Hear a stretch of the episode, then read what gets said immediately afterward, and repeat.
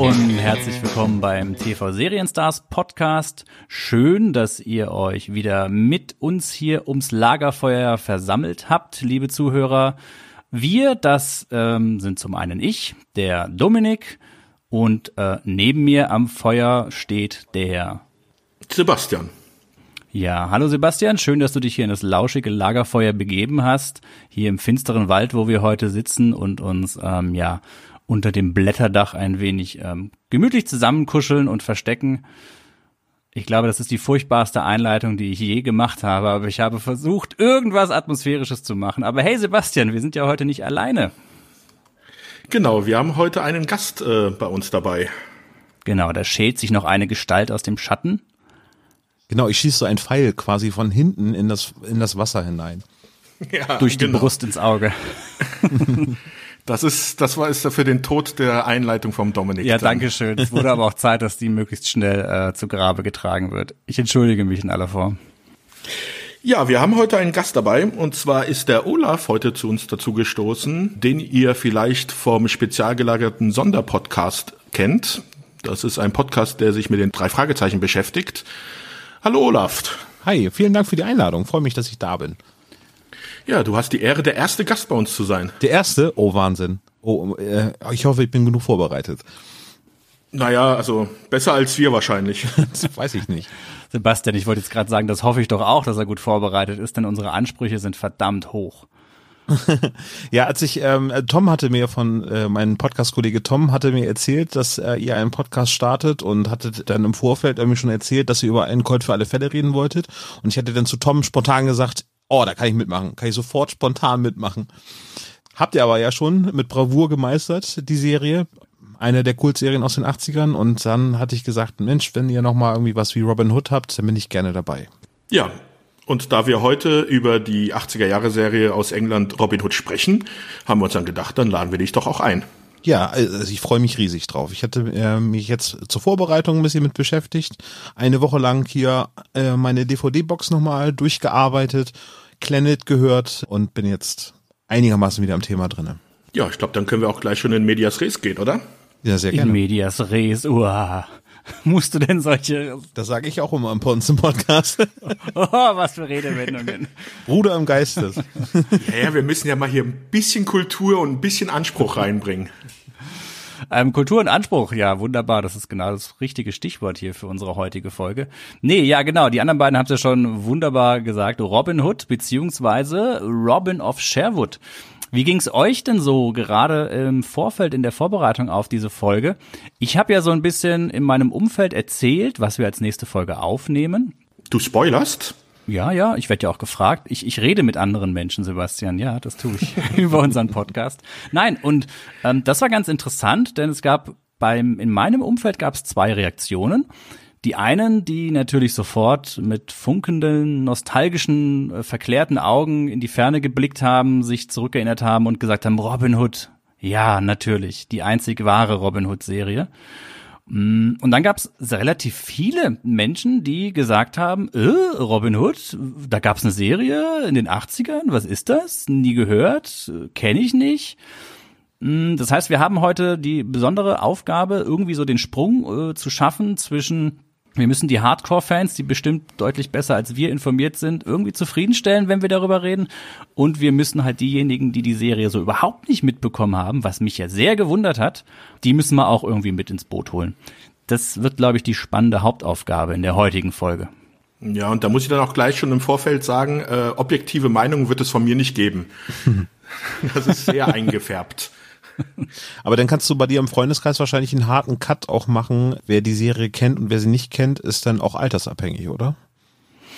Mm, bei mir war das zumindest jetzt nicht der Fall. Also das ging wirklich durch ja. die Bank weg. Also sowohl ältere als auch ähm, Mädchen in meinem Alter. Das war wirklich, wirklich querbeet. Ich war deswegen auch umso mehr überrascht.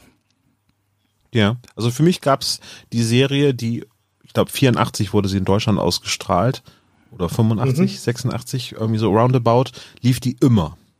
Also gefühlt lief die im ZDF durchgehend über mehrere Jahre hinweg und dementsprechend war ich auch verwundert, als ich dann die DVDs mir äh, zugelegt habe, dass es nur recht überschaubare Folgenanzahl gibt.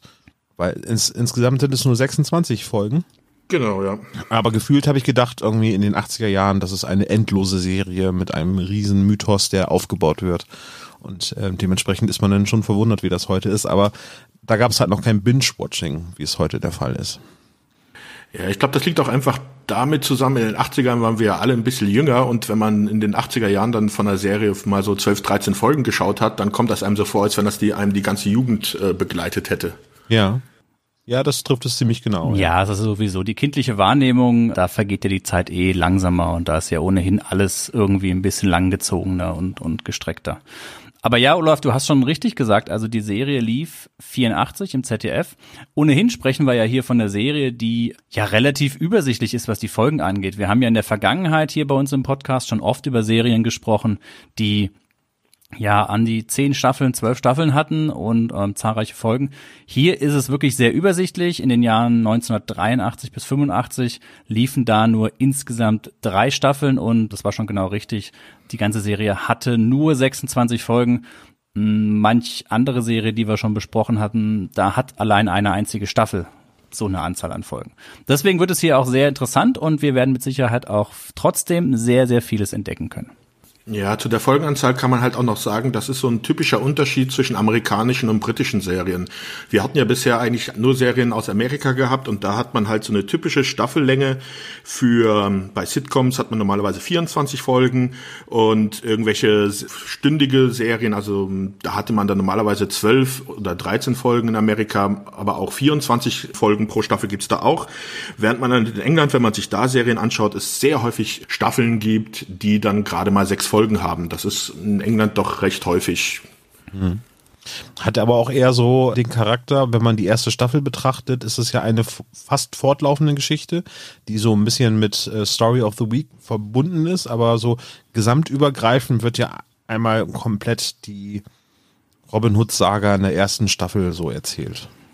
Genau, und das ist halt auch eigentlich eher was Besonderes für Serien in den 80er Jahren weil es doch meistens so war, dass man da die Folge der Woche hatte und man dann meistens bei der nächsten Folge wieder am gleichen Ausgangspunkt war. Hm. Dass da eine Serie wirklich eine fortgehende Geschichte erzählt hat, ist eher selten. Hm. Was aber äh, interessant ist, die Serie wurde, soweit ich das richtig recherchiert habe, wurde in den USA zuerst ausgestrahlt und dann erst in Großbritannien und in Deutschland. Ja, die Produktion, da sind einige Leute dran beteiligt gewesen, geldgebermäßig. Und da war dann halt auch ein Geldgeber aus Amerika dabei, der dann halt die Rechte hatte, die dann auch in Amerika auszustrahlen. Ah, okay. Ja, also das habe ich nicht so gefunden, aber ja, fand ich aber auch ganz komisch, weil eigentlich ist das eine Serie, die so britisch ist, wie es nur sein kann. Ne? Ja, es gibt auch eine schöne Geschichte von dem Macher, auf den wir natürlich auch noch gleich äh, zu reden kommen werden. Und zwar ist das Richard Carpenter, der dann halt auch in Amerika war, um Geld für die Serie zu organisieren. Und den sie dann halt gefragt haben, was, um was es denn bei äh, Robin of Sherwood ging. Und ich weiß jetzt nicht mehr genau, aber der hat halt schon einen sehr äh, interessanten Vergleich gezogen, irgendwie, dass es sich bei der Serie irgendwie um, ach, jetzt habe ich gerade einen Hänger. Das ist doch überhaupt kein Problem. Ich kann ja gerade mal reingrätschen. Für die Zuhörer, die die Serie gerade noch so ein bisschen nicht greifen können. Also Robin Hood beziehungsweise Robin of Sherwood, britische TV-Serie, hatten wir ja schon erwähnt und das Ganze schlägt so in die Kerbe, ja, Abenteuerserie, Mittelalterserie, aber auch, und das war für seine Zeit doch relativ früh, würde ich sagen, mit einem Hauch von Fantasy. Also Low Fantasy, da ist auch ein bisschen Magie drin, da ist ein bisschen Mystik drin. Das Ganze ist so ein bisschen auch, ja, mit, mit Heidentum und sowas verbunden, alten, alten Religionen. Und das macht diese Serie so spannend. Also sie ist auf der einen Seite sehr bodenständig, sehr, sehr mittelalterlich, schlägt, wie ich jetzt sagen würde, in jeder Folge eher leise Töne an, was die Serie ganz, ganz toll macht und hat immer dieses unterschwellige Fantasy-Thema dabei. Und das war, wie, wie, gesagt, wir sind jetzt hier ja, 83, 84, das war sehr früh, dass überhaupt sowas gemacht wurde. Findest du? Ich glaube, das war gerade so angesagt, dass das langsam am Aufkommen ist. Ich erinnere mich an Filme wie Krull oder Zauberbogen. Ich weiß nicht, ob ihr den kennt. Das ist übrigens auch ja ein ja. Pilotfilm für eine Fernsehserie eigentlich. Für eine Serie, ja, die nicht stattgefunden hat. Ne? Aber da kamen noch solche Sachen gerade auf und äh, gerade auch mit Star Wars Ähm, ja, das ist diese 83 80er Fantasy, aber ich denke, das ist nochmal Ja. was ganz anderes wie das Fantasy, was wir heute haben. Oder mal die 90er Jahre, wo wir so mit Herkules und Xena und wie es nicht alles war. Und Robin Hood auch noch, ne? Von dem gleichen Produktionsteam, was ganz furchtbar ist. Ja, ja nochmal eine ganz, ganz andere Sache. Ja.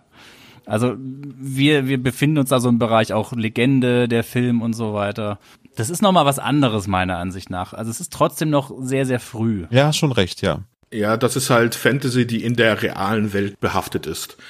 Ähm, aber ich habe jetzt auch noch äh, wieder den Pitch gefunden, den Carpenter gesetzt hat. Und zwar hat er bei den Amerikanern gesagt, als sie gefragt haben, was ist denn das für eine Serie, hat er gesagt, das ist Dukes of Hazzard mit Pfeil und Bogen. Und ohne Wow. Autos. Ja, so von wegen halt, ich nehme einfach mal die bekannteste Serie zu der Zeit in Amerika oder einen Riesenerfolg und sag, ach, das ist einfach das dann in, in Grau und ja, und dann kriegst du halt Geld. Aber du hast ja den Namen schon er- erwähnt, also der Macher der Serie Richard Carpenter, wo ich ganz überrascht war, ähm, was der auch noch für eine andere Serie gemacht hat oder wofür der eigentlich ja auch ganz bekannt war. Catweasel, ne? Genau, das ist der Macher von Catweasel, hat vorher aber auch schon äh, zum Beispiel bei sechs Folgen von Dr. Snuggles die Drehbücher geschrieben und äh, zwei Folgen von den fünf Freunden und war dann auch bei mehreren Folgen der Serie Black Beauty mit involviert. Und einen Kinofilm hat er auch gemacht, ein Fall für die Borger. Ich weiß nicht, ob ihr den auch gesehen habt. Ist das der mit äh, John Goodman? Ja, richtig. Das Ach, diese echt? kleinen, diese kleinen Gnome, die sich Sachen ausborgen, mit Richtig, ja. klauen, irgendwas. Ja. Ja, da sagt Ja. mir irgendwas, ja. The Borrowers, genau, also. Die borgen sich immer was, ja. Ja, aber also vor allem Catweasel dürfte vielleicht einigen Zuhörern der ähm, älteren Semester äh, Begriff sein, wobei das natürlich auch eine Serie ist, die ich auch noch als Kind gesehen habe. Ja. Ja, die lief ja auch im ZDF in der Dauerschleife, glaube ich. Wer weiß, vielleicht ist ja Catweasel sogar ein Crossover zu Robin Hood, denn ähm, ich glaube, Catweasel flüchtet ja auch vor den Normannen, oder? Ja, der reist ja durch die Zeit, also der müsste so ungefähr aus der gleichen Zeit stammen, dann wie die Robin Hood äh, Sage. Und hiermit ist offiziell bestätigt, dass Robin of Sherwood und Catweasel im selben Serienuniversum spielen. Babam. Ich glaube aber 100 Jahre zuvor ist es, glaube ich. Ja. äh, wer? Robin Hood oder Catweasel? Catweasel, äh, ich glaube, ich ist historisch gesehen vor. Ja, ist wahrscheinlich dunkles Mittelalter. Ja. Du meinst nicht dieses blühende, wunderschöne Hochmittelalter, das wir bei der das wir Robin haben, Sherwood ja. Serie haben. Ja, Naja, es gibt Löwenherz halt. Ne? Also Ja. das. Vielleicht sollten wir es mal zeitlich verorten. Also in der Serie wird ja sogar auch eine äh, Jahreszahl genannt. Und zwar 1180 geht's los, die Pilotfolge, in dem das Dorf Loxley überfallen wird, in dem Robin groß wird. Und das ist ungefähr 14 Jahre nach der Schlacht von Hastings, die ja für die englische Geschichte recht wichtig ist und die dann auch so ein bisschen so das Setting auch für die Serie sitzt. Also für die, die es nicht wissen, die Schlacht um Hastings, das war der erste große Sieg der Normannen, als sie England von den Angelsachsen übernommen haben. Und da hat sich dann halt auch das Leben in England so äh, dementsprechend verändert, dass die Normannen die führende Gesellschaft dann geworden ist, also dass die dann Adel hatten und die das Land besetzt haben. Und die Angelsachsen, die halt vorher dort gelebt haben, als, ja, meistens als Diener und als Leibeigene gearbeitet haben. Genau, das ist der normannische Adel. Also es ist im Endeffekt ja ne, klar, die, die klassische bekannte Robin Hood-Geschichte oder die Sage kennt ja wahrscheinlich jeder. Mm, Es ist eben Robin Hood, der äh, von den Reichen stiehlt und es unter den Armen verteilt. In dem Fall sind es hier die reichen, bösen normannischen ähm, Besatzer und eben die armen äh, angelsächsischen. Ich fand es übrigens ganz interessant, weil normalerweise kenne ich ja die Robin Hood-Legende auch ähm, so, dass er ja eigentlich ähm, ein Heimkehrer von den Kreuzzügen ist. Hier ist es ja aber ganz anders. modern. Das ist eine moderne äh, Erzählweise mit den Kreuzzügen, Heimkehrer. Also Das wurde von Kevin Costner etabliert, glaube Genau, ich. diese ja. Legende, ja. Man muss auch sagen, es gibt nicht die Legende von Robin Hood. Wenn man sich mal so historisch anschaut, gibt es halt sehr viele Geschichten über Robin Hood, die dann so meistens im 15., 16. Jahrhundert veröffentlicht worden sind. Und da gibt es halt viele kleine Geschichten über Robin Hood, wo auch dann schon viele der Charaktere auftauchen, die halt dann auch in den Serien und Filmen heutzutage auftauchen. Aber so den übergeordneten, die übergeordnete Legende, die gibt es jetzt gar nicht. Weswegen, wo wir auch noch später dazu kommen werden, ist halt auch zum Beispiel zwei verschiedene Robin Hoods gibt ähm, in den verschiedenen Geschichten. Ja, es gibt natürlich immer diese klassischen ähm, Schlüsselgeschichten, die erzählt werden, also das Bogenschützenturnier, ähm, den Stockkampf auf der Brücke gegen Little John und so weiter. Das sind natürlich die immer wiederkehrenden Motive. Richtig, genau. Und immer der Konflikt zwischen Robin Hood und dem Sheriff von Nottingham, das ist so der Kern der Legende. Genau, also viele werden sich ja wahrscheinlich auch irgendwie von einigen Filmen dann halt die Geschichte kennen, dass halt äh, Robin Hood auch gegen Prince John, also dem Bruder von äh, König Richard Löwenherz gekämpft hat, der halt das Land unter seiner Kontrolle hatte. Das ist aber auch eher neueren Ursprungs, das wurde hauptsächlich dann durch den Errol Flynn Film dann auch geprägt, diese mhm. Art der Geschichte. Ja. In den Originallegenden ist der Sheriff von Nottingham, der kommt auch schon in diesen Geschichten vom 15. Jahrhundert vor, und da kommt zum Beispiel auch Guy of Gisborne schon drinne vor. Guy of Gisborne, meine Herren. Die arme Sau. Ähm, ja, wollte ich gerade sagen. Ging es euch auch so? Als Kind hatte ich ja einen heiden Respekt vor dem Kerl, weil ich mir dachte, ja. oh, das ist der richtig böse, der ist ja so fies, der ist ja so gemein. Und dann sehe ich jetzt in dem wieder äh, Anschauen der Folgen dieses Bübchen, das wirklich nichts auf die Reihe kriegt und immer einen auf die Nase kriegt. Es war wirklich großartig. Also Guy of Gisborne, über den ist einiges zu erzählen. Das ist ein ganz Abertropf. Ja, insgesamt die Bösewichter finde ich da sehr interessant in der Serie. Aber ich glaube, wir sollten, bevor wir über die sprechen, vielleicht noch mal was zu der Serie an sich sagen, zu der Produktion. Mhm. Da hatten wir ja schon drauf angesprochen, halt die Staffellänge. Es gibt, wie gesagt, für 26 Folgen, die sind immer 50 Minuten ungefähr lang. Da ist nochmal interessant für die Leute, die es halt damals im ZDF gesehen haben, dass ungefähr jede Folge um fünf Minuten gekürzt worden ist. Was wiederum an der Zeit für die Übertragung halt in Deutschland, damit es halt ins Programm reingepasst hat. Ja. Das ist der Wahnsinn. Ich habe jetzt, also wie auf der DVD, die es ja gibt, sind ja die kompletten Folgen drin, auch mit dem Hinweis, Achtung, hier gibt es eventuell ein paar englische Passagen, das ist halt die ungekürzte Version. Aber überleg mal, fünf Minuten, das ist richtig, richtig viel, was daraus geschnitten wurde das, das verändert teilweise die kompletten Handlungsstränge. Das ist irre. Da ist wenig, deutlich weniger Mythos denn drin. In der ZDF-Aufführung dann fehlen eben so die ganzen Gespräche mit Hörn, das auch noch eben eine Legende ist, die damit verwoben wird der Serie.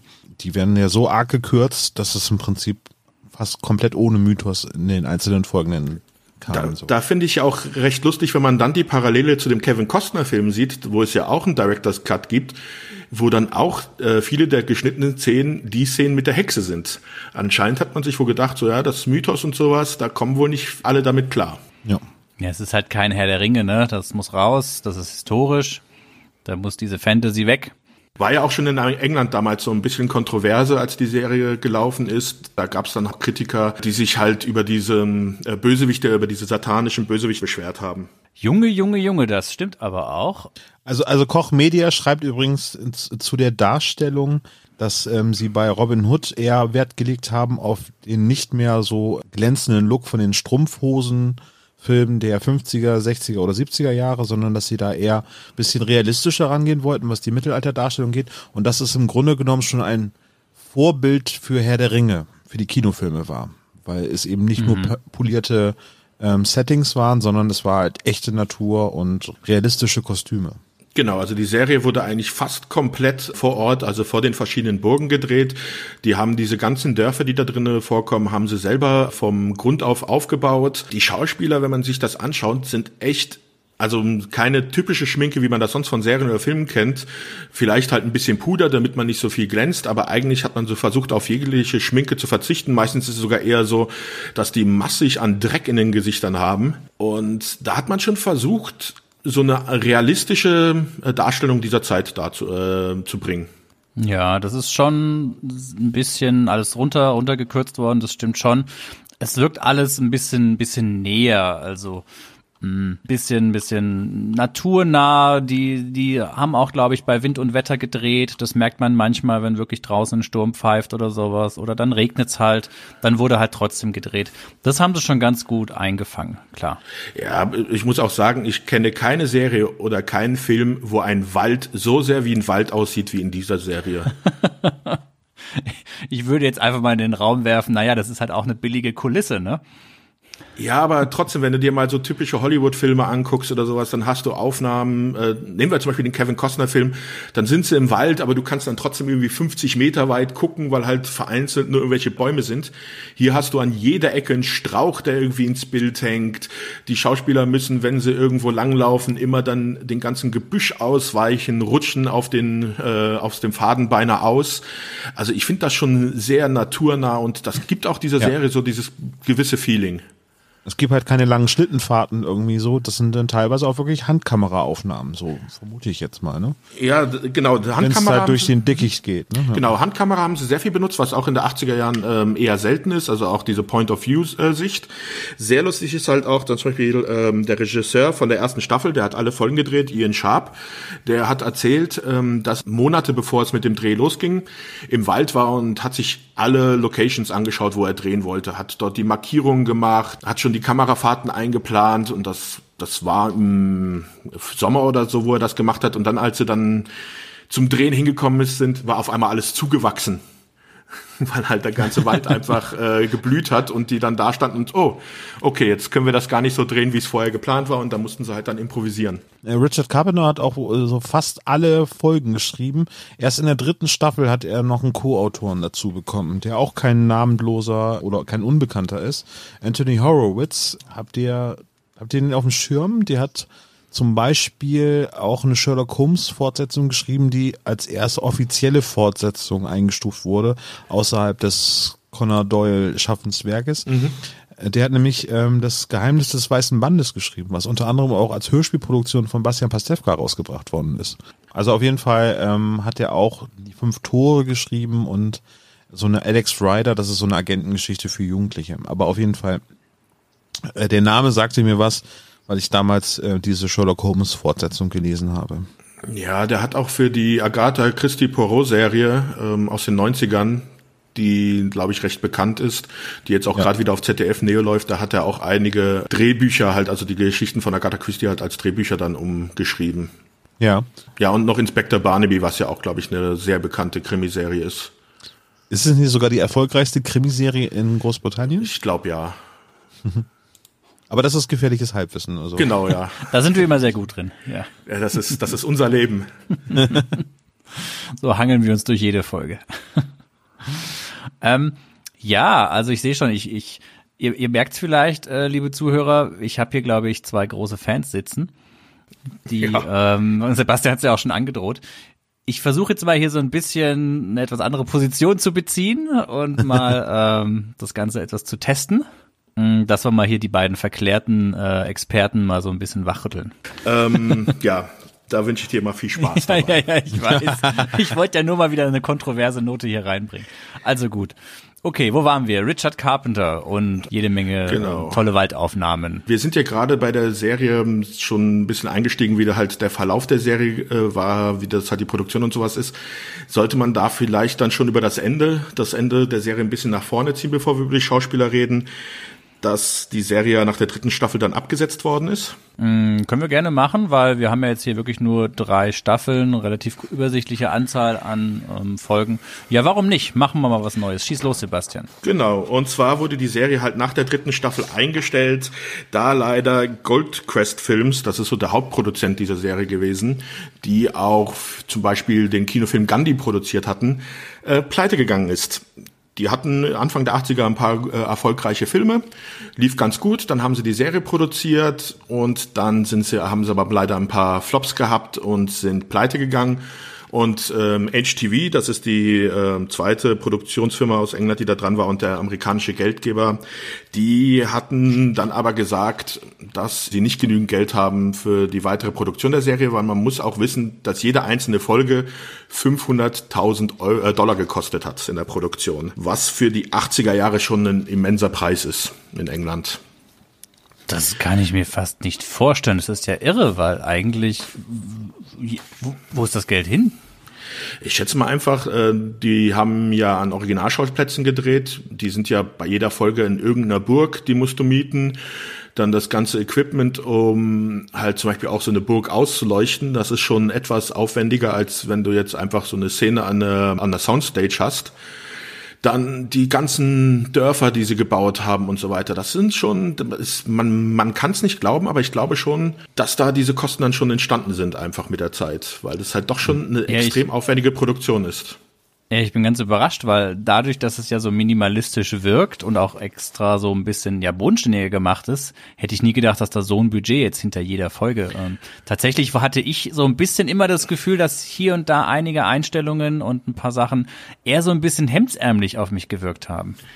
Ja, ich glaube, das liegt aber auch wirklich daran, dass hier halt auch die Steadicam eingesetzt worden ist zum Drehen und das in den 80er Jahren bei Fernsehserien auch nicht so wirklich der ähm, Gang und Gäbe war. Und ich glaube, da mussten die dann auch erstmal damit klarkommen und ähm, haben dann halt auch ein bisschen gespielt, weil wenn du dir die erste Staffel anschaust, da hast du halt sehr viele Aufnahmen, die halt aus dieser Ego-Perspektive sind, die dann in diesem 4 zu 3 Bildformat, was man in den 80er Jahre hatte, schon ein bisschen anders wirkt als heutzutage, wenn du halt einfach das Breitbildformat hast für diese Ego-Perspektive. Ja. Ähm, Olaf, wie hat denn auf dich die Serie so gewirkt jetzt? Hättest du das gedacht?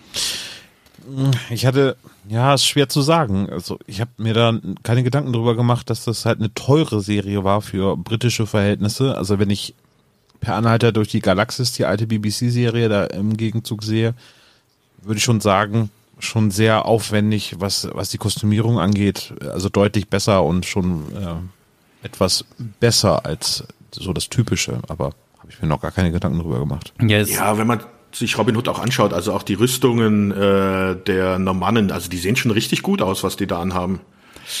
Oh, oh, gerade die Rüstungen der Normannen, da würde ich jetzt sagen, das ist nämlich, da, da hast du genau den Knackpunkt rausgezogen, den ich jetzt kritisieren wollte, weil das, die, also diese Kettenhemden der Normannen, ähm, das sind keine Kettenhemden, das sind diese komischen Seidendinger, die man immer auf irgendwelchen Bühnen sieht. Meiner Ansicht nach, da ist nämlich für mich äh, mit der größte Schwächpo- Schwachpunkt, was die Ausstattung angeht. Den Normannen nehme ich diese Kettenhemden absolut nicht ab. Mm, Das wollte ich nämlich erwähnen, das sieht ziemlich billig aus. Okay. Wahrscheinlich ist es jetzt so, dass es genau echte äh, Wahrscheinlich. Rüstungen sind. Wahrscheinlich. Also, mir ist das ja. aufgefallen. Aber es kann sein, irgendwie, dass es in äh, Remastered-Version wahrscheinlich noch mehr auffällt. Aber bei, also gerade bei Guy of Gisborne habe ich immer das Gefühl gehabt, dass er wirklich richtig in Platte oder in, in Kettenhemd da steht. Also es kann Ja. sein, dass da vielleicht mal eine Kettenhaube dabei war, aber dadurch, dass ich auch aus dieser ähm, ja früher so ein bisschen Reenactment und Live-Rollenspielszene komme, wo man halt auch richtige Rüstungen anhatte, ja. Solche Dinge habe ich eigentlich nie gesehen und es kommt mir also mich hat es eher so an diese alten Errol Flynn Filme erinnert, auch wenn die wenn die Kettenhosen um die Füße herumgehen und sowas, das sieht für mich halt immer aus wie so Strumpfhosen. Will ich mich jetzt nicht drauf festnageln, aber da war ich immer so ein bisschen ha, uh, das ist aber nicht gut gealtert. Na, wenn wir jetzt schon einen Gast vom spezial gelagerten Sonderpodcast da haben, dann müssen wir natürlich auch eine Simpsons-Anspielung bringen. Hau raus, ja, ich bin gespannt. Ich bin nicht für die Simpsons-Anspielung verantwortlich, das sind die anderen beiden. Aber das ist halt wie bei der einen Simpsons-Folge, wo sie beim Dreh sind und sie sagen, für Kühe nehmen sie halt Pferde, weil Pferde aussehen wie Kühe. Genau. Das kann durchaus, durchaus richtig sein, ja. Ich sage jetzt aber auch nichts mehr dazu. Ich merke schon, ich stehe hier auf verlorenem Posten. Nee, nee, ähm, Ja, ich habe ich hab den Dominik sowieso schon auf Mute gestellt, also. Hallo, hallo, ist da noch jemand, der mit mir redet? Hallo, ihr antwortet nicht. wir sind unter uns, ne? Genau. Ja, ich glaube, dann können wir mal übergehen zu den Darstellern, oder? Ich würde gern vorher noch einen zweiten wichtigen Punkt erwähnen, und zwar ähm, vor den Darstellern, was meiner Ansicht nach recht, recht wichtig ist und was diese Serie auch immer so ein bisschen hervorgehoben hat. Mm, Das ist der Soundtrack, die Oh. Musik. Das wollen wir oh, jetzt dann machen. wird's jetzt, ja, dann wollen wir jetzt schon gleich, gleich in das ganz große Thema einsteigen. Ja, Da muss ich gerade mal meine Notizen rausholen. ja, ich Sekunde. bring dich da, ich bring dich da gerne so ein bisschen durcheinander. Ja. Ja, also viel gibt es da jetzt auch nicht, nicht unbedingt zu erwähnen, oder? ich meine, diese, diese kleine Band, diese kleine irische Band, die jetzt auch, glaube ich, keiner kennt so wirklich, ne? Die, die Naja, da haben wir aber hat. auch schon wieder den Crossover rüber zu Herr der Ringe. Also, es, wir, wir, wir reden hier von Clannad, der Band, eine Irish Folk Band, mit einer, glaube ich, der bekanntesten Irish Folk Bands, die es auf diesem Planeten gibt. Mm, unter anderem hat da ja auch Enya mitgesungen. Da war sie aber schon raus zu der Zeit, wo, wo das Album Ja, ja, Enya ist, ne? war, war ganz früh in den allerersten Jahren, ja. Ja. Aber trotzdem, ähm, ja, Planet hat den Soundtrack gemacht. Ähm, wie gesagt, eine Irish Folkband ähm, zeichnet sich dadurch aus, dass sie immer neben den traditionellen auch immer Rock-Elemente, New Age-Elemente mit eingebaut haben. Ähm, Gerade in den 80ern viel auch mit elektronischen Elementen äh, gearbeitet haben. Und die haben ja auch ein eigenes Album für diese Serie gemacht. Das war das Album Legend. Und naja, also ich würde mal sagen, ganz bekannt ist natürlich die Titelmelodie The Hooded Man die Robin Hood ja. Melodie, die wir genau, wahrscheinlich die an dieser Stelle auch mal kurz einspielen werden.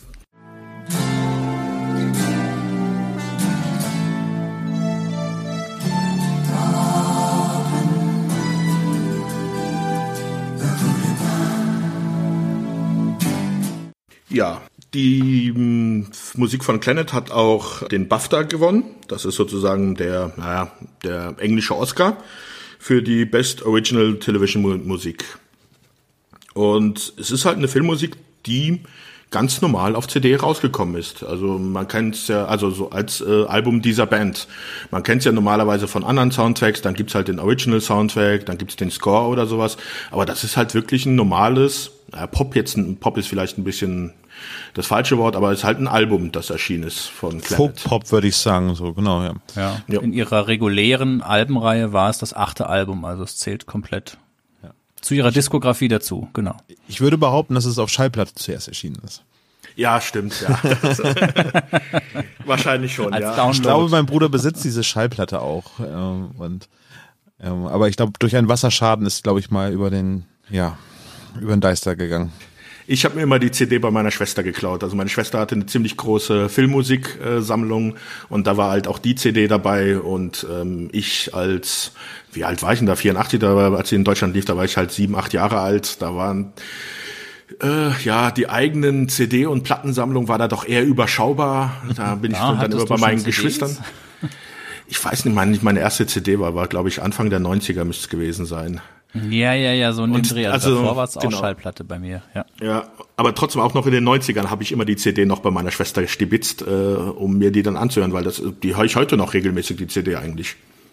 Also nicht die von meiner Schwester, sondern äh, online halt. Also meine Schwester hat ihre wieder. Und deine Schwester würde sich freuen. Kleine Anekdote, meine erste Schallplatte, ja? die ich gekauft habe, war Rick Astley, Never Gonna Give You Up. Oh. Olaf, ja. eine, eine Frage mal kurz für unsere Zuhörer. Wie alt bist du? Ich bin 42. Ja, Dito hier. Dann bin ich hier mit Abstand der Jüngste mit meinen 39. Ja. Mit Abstand, ja, das stimmt. Mit Abstand, doch, die 30 naja, ich schon so lange keine, her. Du. Ich habe noch eine 3 vorne. ja. Ja. Ich habe bald hinten wieder eine, auch von daher ist es. ja, mit 39, da war, lag die ganze Welt einem noch zu Füßen. Ja, hatte man noch Träume, ne? Ja, ja. ja. Ich werde auch noch Präsident, ich zeig's euch, ja. Nee, ich glaube, äh, meine erste Platte, wo du das schon angesprochen hast, das ist jetzt, glaube ich, oh mein Gott, kann ich das sagen? Ich glaube, es war die Dirty Dancing Platte. Oh, die hatte ich aber auch. Das war Armin Nummer zwei, denn. Bei ja, mir. Das ist, ist, oh mein Gott. Ich sehe schon die Hate-Mails und. Äh, oh du, die sind beide oh. gut gealtert. Ich stehe dazu und ähm, ich habe von Anfang an gerickrollt, also von daher. Meine erste Platte dürfte dann Sindbad der Seefahrer gewesen sein, irgendein Kinderhörspiel. Ja, ja Hörspiele, okay, das okay. ist wieder was anderes. Ja, das war der gestiefelte Kater. Musik, mh, hm. ja, okay, okay, Musik, Musik müsste ich überlegen. Ich glaube von meinem Bruder die, ähm, was war denn das? Nicht Maxi LP, ähm, diese kleinen Schallplatten, wo man noch so ein so ein Mittelstück reinlegen musste, damit es überhaupt auf dem Plattenteller eine Single ähm, war das. Blieb. War das einfach Single? Hieß das einfach Single? Ja, Single, das, Maxi und Longplayer gab's. Okay, das müsste von Europe Final Countdown gewesen sein. Ja. Aber ich glaube, wir sollten mal wieder zu Planet zurückkommen. Und Ach ja, zwar, ja, ja, und zwar war es so geplant, die sind, die Macher sind wohl auf Planet zugetreten, haben gesagt, hier, wir machen eine Serie, wollt ihr euch, ähm, wollt ihr dran teilnehmen, ein Lied oder sowas beisteuern? Dann hat sich Planet wohl die Drehbücher durchgelesen und schon so ein paar Aufnahmen gesehen und haben gesagt, ach komm, das Ding machen wir komplett. Und ja, haben dann mehrere Lieder geschrieben. Also auf der LP sind es, glaube ich, elf Stück, die veröffentlicht worden sind, die dann in der ersten Staffel auch permanent genutzt worden sind. Ja, die laufen rauf und runter. ja. Es gibt dann bei der zweiten und dritten Staffel hatten sie noch ein paar Stücke dazu geschrieben. Die sind nicht auf dieser Legend LP, sondern äh, es gibt ein paar Stücke, die sind dann später auf dem nächsten Album, Album erschienen. Ist ein Stück, glaube ich. Und dann gab es noch mal ein Album von 2004 mit äh, Live-Aufnahmen, wo noch mal ein paar Stücke erschienen sind, die dann in der dritten Staffel auch ähm, vorgekommen sind die aber bisher dann noch nicht veröffentlicht waren. Und es heißt auch, dass Planet noch ähm, anscheinend viele weitere Stücke in petto hatten, die dann aber auch nicht für die Serie benutzt worden sind, die sie aber anscheinend hin und wieder dann bei Live-Auftritten dann noch so mit einfließen lassen. Mhm. Mhm. Ja, ist auf jeden Fall ein gigantischer Soundtrack, wenn auch, du hast es gerade gesagt, in der ersten Staffel sich dann doch irgendwie so ein Stück weit wiederholt. Aber gut, das haben ja Serien häufig an sich. Aber, aber es wird ganz geschickt eingesetzt, weil für jede Situation oder für, für Kampfsituationen wird immer das gleiche gespielt.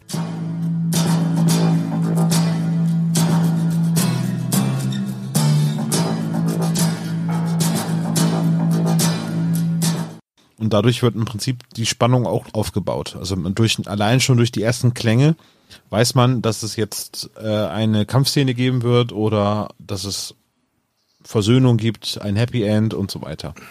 Ja, allein schon die erste Szene der Pilotfolge, wenn diese Normannen auf den Flößen über das Wasser kommen, mm, im Nebel äh, ist über dem Fluss und man hört dann diese die ersten Töne der Clanet-Musik, da weiß man sofort, was los ist. Also das ist sehr stimmig und also das ist schon eine Top-Szene für den Einstieg, finde ich. Und ein ganz krasser Kontrast zu der typischen klassischen Musik, die so äh, gerne verwendet wird. Ne? Also orchestrale Musik. Ich glaube, es ist aber auch irgendwie auch typisch 80er Jahre, dass die Musik so eingesetzt wird. Also Queen hat es irgendwie bei mhm. Highlander äh, gemacht oder bei Flash Gordon.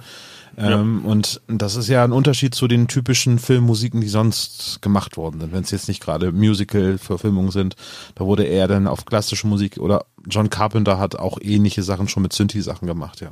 Ja, so ein bisschen minimalistisch, ne? Ja. ja, siehst du auch bei den amerikanischen 80er-Serien, wenn man sich dann zum Beispiel Miami Vice oder sowas anschaut oder auch dann Filme wie äh, Beverly Hills Cop, das ist halt schon sehr viel dann elektronische Musik, die da eingesetzt wird. Das ist aber halt dieses typische mhm. 80er Jahre Ding.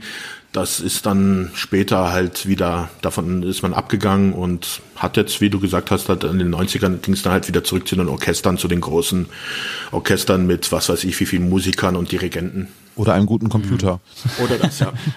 Wo wir gerade nochmal die Einführungsszene der ersten Folge erwähnen.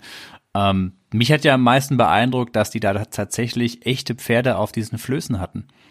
Weil die Normannier mit diesem Floß dann da ja rüberfahren und da sind halt Pferde mit auf dem Wasser. Und das fand ich schon so, wow. Insgesamt die Stunts in der Serie, wenn man sich das mal anguckt, das sieht teilweise nicht so beeindruckend aus. Aber da ist schon, und besonders weil die meisten Schauspieler das auch wirklich alle selber machen, ich glaube, da gab es schon so ein paar Sachen, die schon, ja, nicht ganz so ungefährlich waren. Also es waren authentische Kämpfe, muss man fast dazu sagen. Ja. Ne? Also, also mein Lieblingskampf ist ja der zwischen Robin und ähm, Guy of Gisborne in dieser Schlammpfütze. Mhm wo sie sich in diesem Flussbett an der Seite im Schlamm rumwälzen. Also da kommt es fast gar nicht mehr richtig zum Kampf, weil sie eigentlich immer nur versuchen, sich irgendwie aus dem Schlamm zu befreien. Da gibt's dann auch die Geschichte dazu, zum Beispiel, dass dann der Darsteller gesagt hat, da gibt's die Szene, wo er dann halt flieht, ins Wasser springt und wegschwimmt. Der war nach dem Kampf so erschöpft, wenn der Stunt-Coordinator nicht irgendwo so Bojen in den Fluss gepackt hätte, in denen er sich am Schluss hätte festhalten können, hätte er nicht gewusst, ob er da wieder rausgekommen wäre oder mhm. abgesoffen wäre, weil er so kaputt war von diesem Kampf. Das war denn Robin von Loxley, oder? Genau, das war in der ersten Staffel noch. Ja, ich denke, die, die Kämpfe, die wirken jetzt auch nicht so 100% choreografiert. Ich glaube, die haben einfach so ein bisschen auch das Ding laufen lassen während den Dreharbeiten. Vielleicht, wohin der Kampf gehen soll und wer gegen wen und sowas, aber ansonsten wirkt es alles sehr, es ist einfach mal die Kamera draufgehalten worden. Das wirkt aber auch. Das ist aber, glaube ich, auch noch so ein Unterschied von Sachen aus den 80ern und heutzutage, wo ja alles bis ins Kleinste durchchoreografiert ist. Nehmen wir jetzt zum Beispiel mal nur Star Wars, wenn du dir den Kampf zwischen Obi-Wan Kenobi und Darth Vader anguckst da war dann zum Beispiel auch ein englischer Choreograf dafür zuständig, der dann auch bei Dr. Who damals Stuntman war. Der hat das choreografiert. Das sieht ja schon, also das, könnte, glaube ich, sogar ich hinkriegen. Und heutzutage ist da einfach das ist diese, sehr minimalistisch. Äh, aber heutzutage ist halt musst du halt wegen dem Actionkino, was halt angesagt ist, musst du da einfach viel mehr mh, reinbringen. Mhm. Und da sind ja auch die Schauspieler sind ja auch viel gestählter, äh, trainieren ja. vorher monatelang. Zum Beispiel hat Judy Todd, die Darstellung von Marion hier gesagt, die hat während der Dreharbeiten gelernt, wie man mit dem Bogen schießt. Das sieht man auch. Ja. Ich, ich, ich wollte sagen, es sind ja auch wirklich richtige, richtige Schwertkämpfe. Also es gibt bei der Serie jede Menge Tote, es werden jede Menge Normannen niedergestochen. Aber kein Blut. Ja, ich bin auch dafür, ich bin dafür, dass man den Begriff Redshirt äh, gegen Blaumantel austauscht. also blauen Wappenrock, ja. Oder blauen Wappenrock. Ich möchte nicht, also wenn ich, wenn ich mir überlege, wo kriegt er die ganzen Leute, der Sheriff? Da ja. gehen ja pro Folge Dutzende Leute von seinem Mann drauf. Also der muss ein Kontingent, der muss ein ganzes Armee, eine ganze Armee in der Hinterhand haben. Und das ist der Beweis, dass es keine richtigen Kettenhemden sind, denn sonst würden die das ja überleben. Aber naja, Pfeile gegen ja. Kettenhemden sind schon recht. Die kriegen ja ein, ein Schwerthieb ab oder eine Keule von Bruder Tuck oder ähm, von Little John mal. ja, die Keule ist krass, ja, das hin. stimmt. Also ja. das stimmt. Und halt die ganzen Pfeile, die aber immer nur in den Bauch, in den Rücken gehen, weil das auch so eine ähm, Code of Conduct in der Zeit war, also so ähm, Drehregeln, die man beachten musste, ähm, damit man halt ein gewisses, äh, gewisse Erlaubnis hat, im Fernsehen gezeigt zu werden, mhm. durften zum Beispiel halt keine Pfeile in den Gesichtern oder sowas sein, sondern halt immer schön im Rücken und in der Brust. Ja, das sieht man aber heute ja auch noch bei vielen Filmen, dass irgendwie Leute von Kugeln durchlöchert werden, aber irgendwie nie eine Kugel sie ins Gesicht trifft oder sowas. Ja. Ja. Ei, wir schweifen hier gerade ganz schön ab, ne? Aber die Serie ja. ist auch wirklich umfangreich, ja. ja. Wollen wir über den Cast sprechen? Ähm, ja, machen wir das doch mal, genau. Wer will denn den Hauptdarsteller anfangen, den ersten? Ja, du. Ich, der, der okay. fragt. Dann fangen wir mal an mit der namengebenden Rolle. Und zwar die von Robin of Loxley. Vielleicht da nochmal historisch dazu zu sagen, es gibt zwei Robin Hood-Figuren in der Legende. Es gibt einmal den Robin of Loxley, der ist in der Legende normalerweise dieser in der angelsächsischen Kultur beheimatete normale Mensch, also kein Adliger, sondern einer aus dem normalen Volk, der dazu gezwungen wird, sich gegen die herrschende Riege aufzulehnen. Und diese Rolle übernimmt in den ersten zwei Staffeln der Schauspieler Michael Pratt. Ja, was kann man zu ihm denn sagen zu seiner Vita? Wie viele der anderen Schauspieler ist er, wo er die Serie, wo er mit der Serie angefangen hat, eigentlich ein ziemlich unbeschriebenes Blatt. Vorher kleinere Rollen, nichts, was man irgendwoher kennt. Sein richtiger Name ist eigentlich Michael David Prince, aber ähm, da es einen Michael Prince schon in der englischen, im englischen Schauspielerkatalog gab, hat dann den Künstlernamen Michael Pratt angenommen. Ist der Robin Hood, wie gesagt, der ersten zwei Staffeln und ja, ist dann halt nach der zweiten Staffel ausgestiegen, da er das Angebot hatte, in Amerika am Broadway die Rolle von D'Artagnan bei den drei Musketieren zu spielen, wo er gedacht hat, das wäre halt das große Sprungbrett. Um der große Durchbruch, ja. Der große Durchbruch äh, über den Teich in Amerika, um dann die große Karriere zu starten. Macht's gut, naja. ihr Inselaffen, ich gehe nach ja. zum Broadway. Ja. Naja, er hat es dann immerhin geschafft, im Denver Clan ganze 29 Folgen mitzuspielen später. Aber seine Karriere hm, ist dann hauptsächlich äh, bei Musicals und auf der Bühne und ähm, arbeitet, glaube ich, auch noch als Komponist für Musikstücke, wie ich das gelesen habe. Aber der große ja. Durchbruch ist ihm halt nicht. Er ist aber für mich das Sinnbild für einen Robin Hood. Ja. Ja, also er hat auf jeden Fall das Bild, wie man Robin Hood neben Errol Flynn, glaube ich, mit am meisten geprägt. Mhm. Ja, allein wie er im Intro den Pfeil abschießt. Ja, also er distanziert sich halt ganz klar von diesem Bild von Errol Flynn. Ne? Der hat ja eben diese Spitz, den Spitzhut auf und und mhm, äh, jetzt genau. hat er lange Haare, also sieht halt auch ein bisschen wild aus, ist eigentlich schmächtig, ne? Und oder drahtig, sagen wir mal, aber ist halt ein typischer Look der 80er Jahre, aber weil ich ja, das ist für mich die erste Robin Hood Kontakt, den ich als Kind hatte und dementsprechend mhm. irritierte mich dann ein Kevin Costner als Robin Hood genauso wie Lady Marion, die eben auch nicht aussah wie Judy Trott. Und ja, ja, da sagst du was. Also, also, ja, Kevin Costner ist halt der 90er Jahre Robin Hood irgendwo, ne? Und er ist halt. Ja, für mich 80er. ist es der, der mit dem Wolf tanzt halt, ne? Und ja, wobei ich jetzt aber auch für den Robin Hood von Kevin Costner selber eine Lanze brechen will, weil ich den echt gern mag. Ja, der ist gut. Ha, eine Lanze, Mittelalter und so.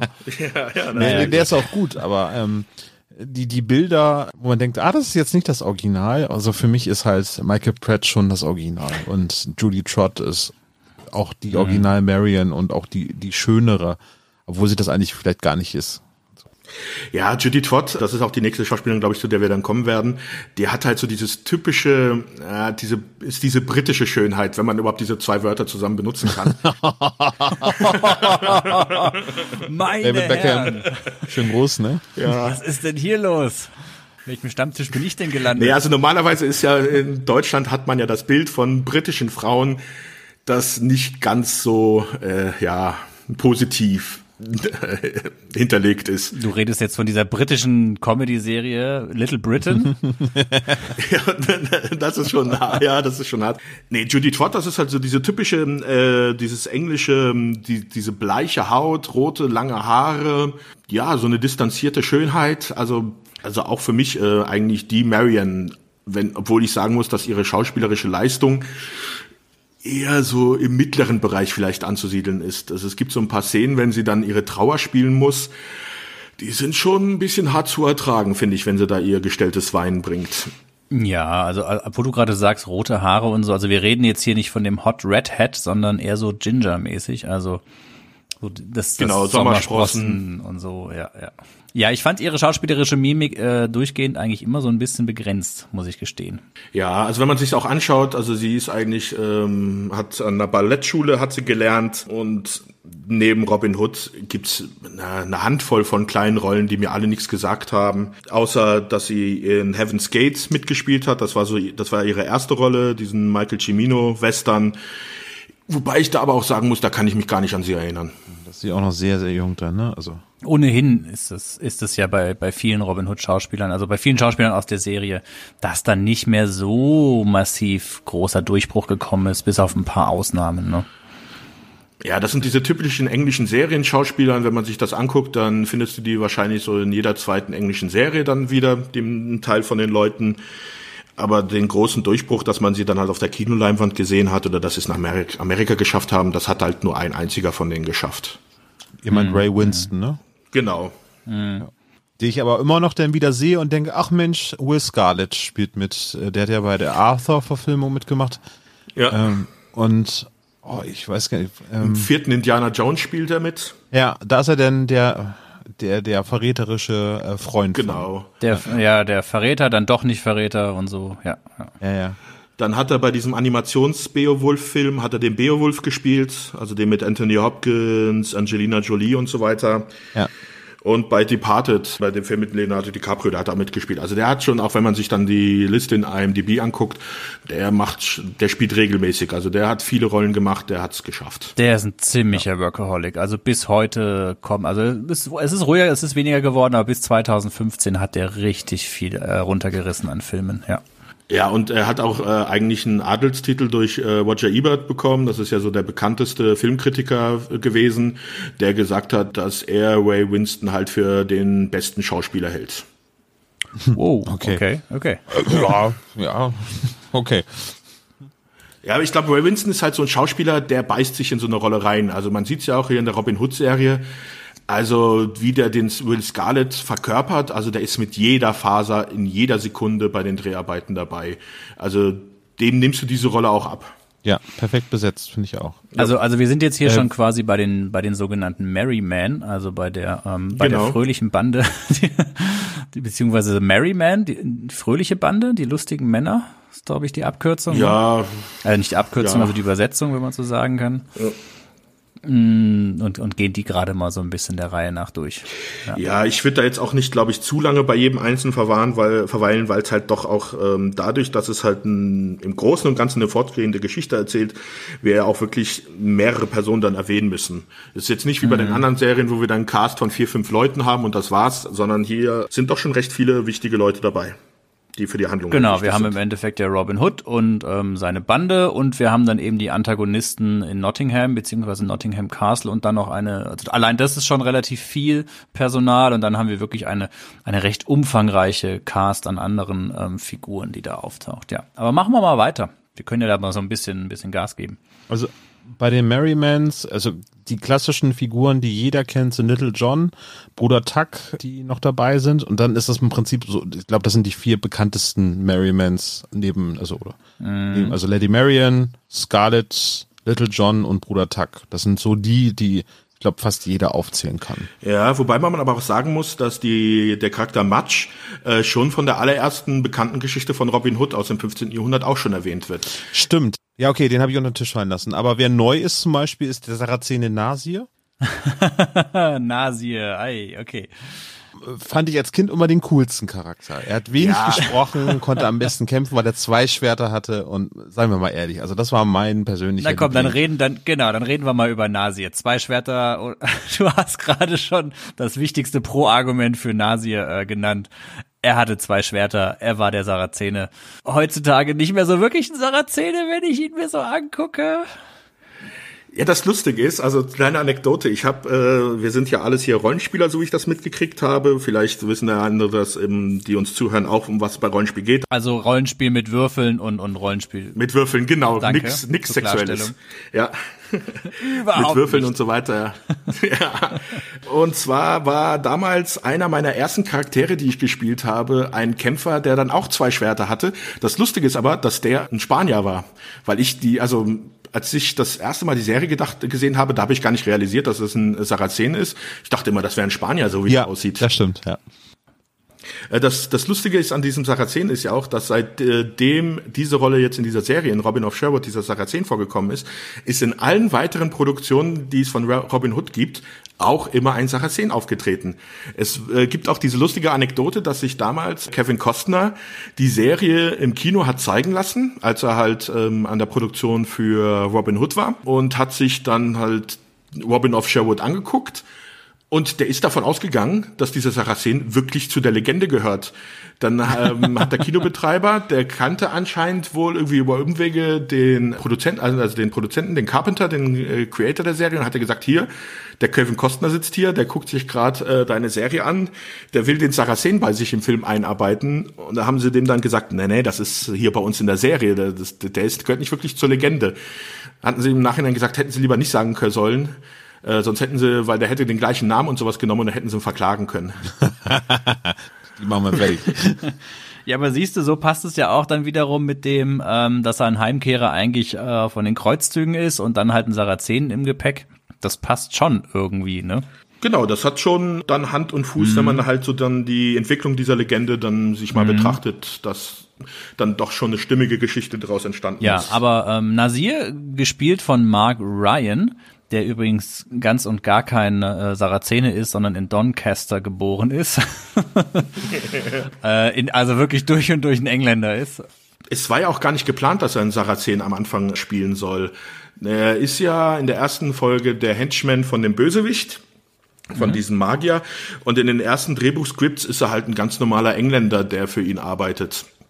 Und eigentlich sollte er auch nur die ein oder zwei Folgen vor auftauchen. Nur sind dann wohl die ganzen Schauspieler und die Leute, die mit der, die halt die Macher der Serie sind dann irgendwann mal zum Carpenter gegangen und haben gesagt, hey, der Typ, der ist einfach super. Der sieht gut aus, alle mögen ihn, die Frauen stehen auf ihn, mit dem macht Spaß zu arbeiten. Den können wir nach ein, zwei Folgen nicht wieder rausschmeißen, der muss dabei bleiben. Und dann haben sie es einfach mal umgeschrieben, haben sie einen Saracen draus gemacht und äh, ja, es ist ja auch, wenn du dir das anguckst, am Ende der ersten Staffel stößt er ja zu diesem Merryman dazu und äh, jeder, also jeder wird sich fragen, warum nehmen die den überhaupt auf? Die, ha- die haben vorher noch beinahe gegeneinander gekämpft. Und jetzt taucht er einfach auf, schießt auch wieder diesen Pfeil in die, ins, äh, ins Wasser wie die anderen und auf einmal gehört er dann zu Team. Naja, Ja klar, und vorher, vorher hat er ja noch Robin Hood äh, im Zweikampf besiegt, ne? genau. Ja, sie haben sich dann ja äh, getrennt, ohne sich äh, weiter zu bekämpfen, nachdem der Ja, doch, das, äh, achso, das Pentagramm hat er bei Little John vom, von der Brust gewischt, ne, ja. Genau, ja. ja. Naja, aber er wurde ja quasi von seinem Fluch äh, befreit, als ähm, der, der Bösewicht gestorben ist. Am Ende des Piloten kam er dazu, ne? Genau, ja. Stimmt, am Ende des Piloten war das, stimmt, nicht am Ende der Staffel, sondern schon direkt nach dem Pilot kam er dazu zu dem Trupp, ja. Diese krasse Satanismus-Folge. Ja, ja, also äh, eigentlich ist es der Pilot, äh, Robin Hood and the Sorcerer, genau, ist, also ja. der Wettkampf. Ähm, da gewinnt ähm, Robin doch, also das ist hier dieser Bogenschießer. Ach, den, den Pfeil, ja, ja, ja. Den Pfeil gewinnt er und das benötigt er, um den, den Sorcerer zu töten. Also den. Mit, mit dem, mit dem magischen Item, ja. Das weiß ich auch nur, weil ich das gestern Abend noch geguckt habe. er ist besser vorbereitet als wir. Ja, dieser Pfeil ist, auf den kommen wir vielleicht später nochmal. Ich finde ihn auch ein bisschen komisch, dieser Bolz. Pfeil.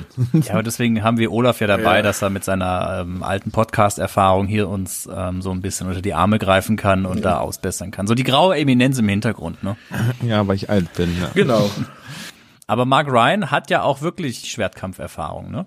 Also so ist es ja nicht. Genau. Der kann es wirklich, ne? Ja, genau. Also, der kann es wirklich. Also der war, bevor er Schauspieler geworden ist, war er auch ein Mitglied der British Army Intelligence Corps, also Soldat im Nachrichtendienst der Militär. Also und war dann bei vielen Filmen auch der Fighting Director. Also zum Beispiel bei diesem King Arthur Film mit äh, Nera äh, Kira Knightley hat der, war der für die Kämpfe verantwortlich. Und dem großartigen Der erste Ritter. Der erste Ritter mit diesen ja. schönen, schicken Handarmbrüsten, wo sie da immer so rumgeschossen haben. Und vielleicht noch interessant, später hat er in Amerika auch noch als äh, Privatdetektiv gearbeitet. okay, das ist echt überraschend. Ich habe hier noch auf meinem, ja. auf meinem Zettel noch stehen, dass er auch mal die Stimme von ähm, Bumblebee hatte und dass er allgemein bei Transformers auch relativ viele Stimmen gesprochen hat. Ja. Ja, wohl eine markante Stimme, was man jetzt so bei Robin of Sherwood meistens nicht so hört. Wie eigentlich gar nicht. Ich glaube, redet er zum ersten Mal in der sechsten Folge, also in der äh, Staffelende der ersten, also in der ersten ich war, aber wenn, dann ist es, glaube ich, zwei Wörter oder sowas. Also in der ersten Staffel ist es so gut wie gar nicht. In der zweiten Staffel, glaube ich, hat er zwei oder drei Sätze.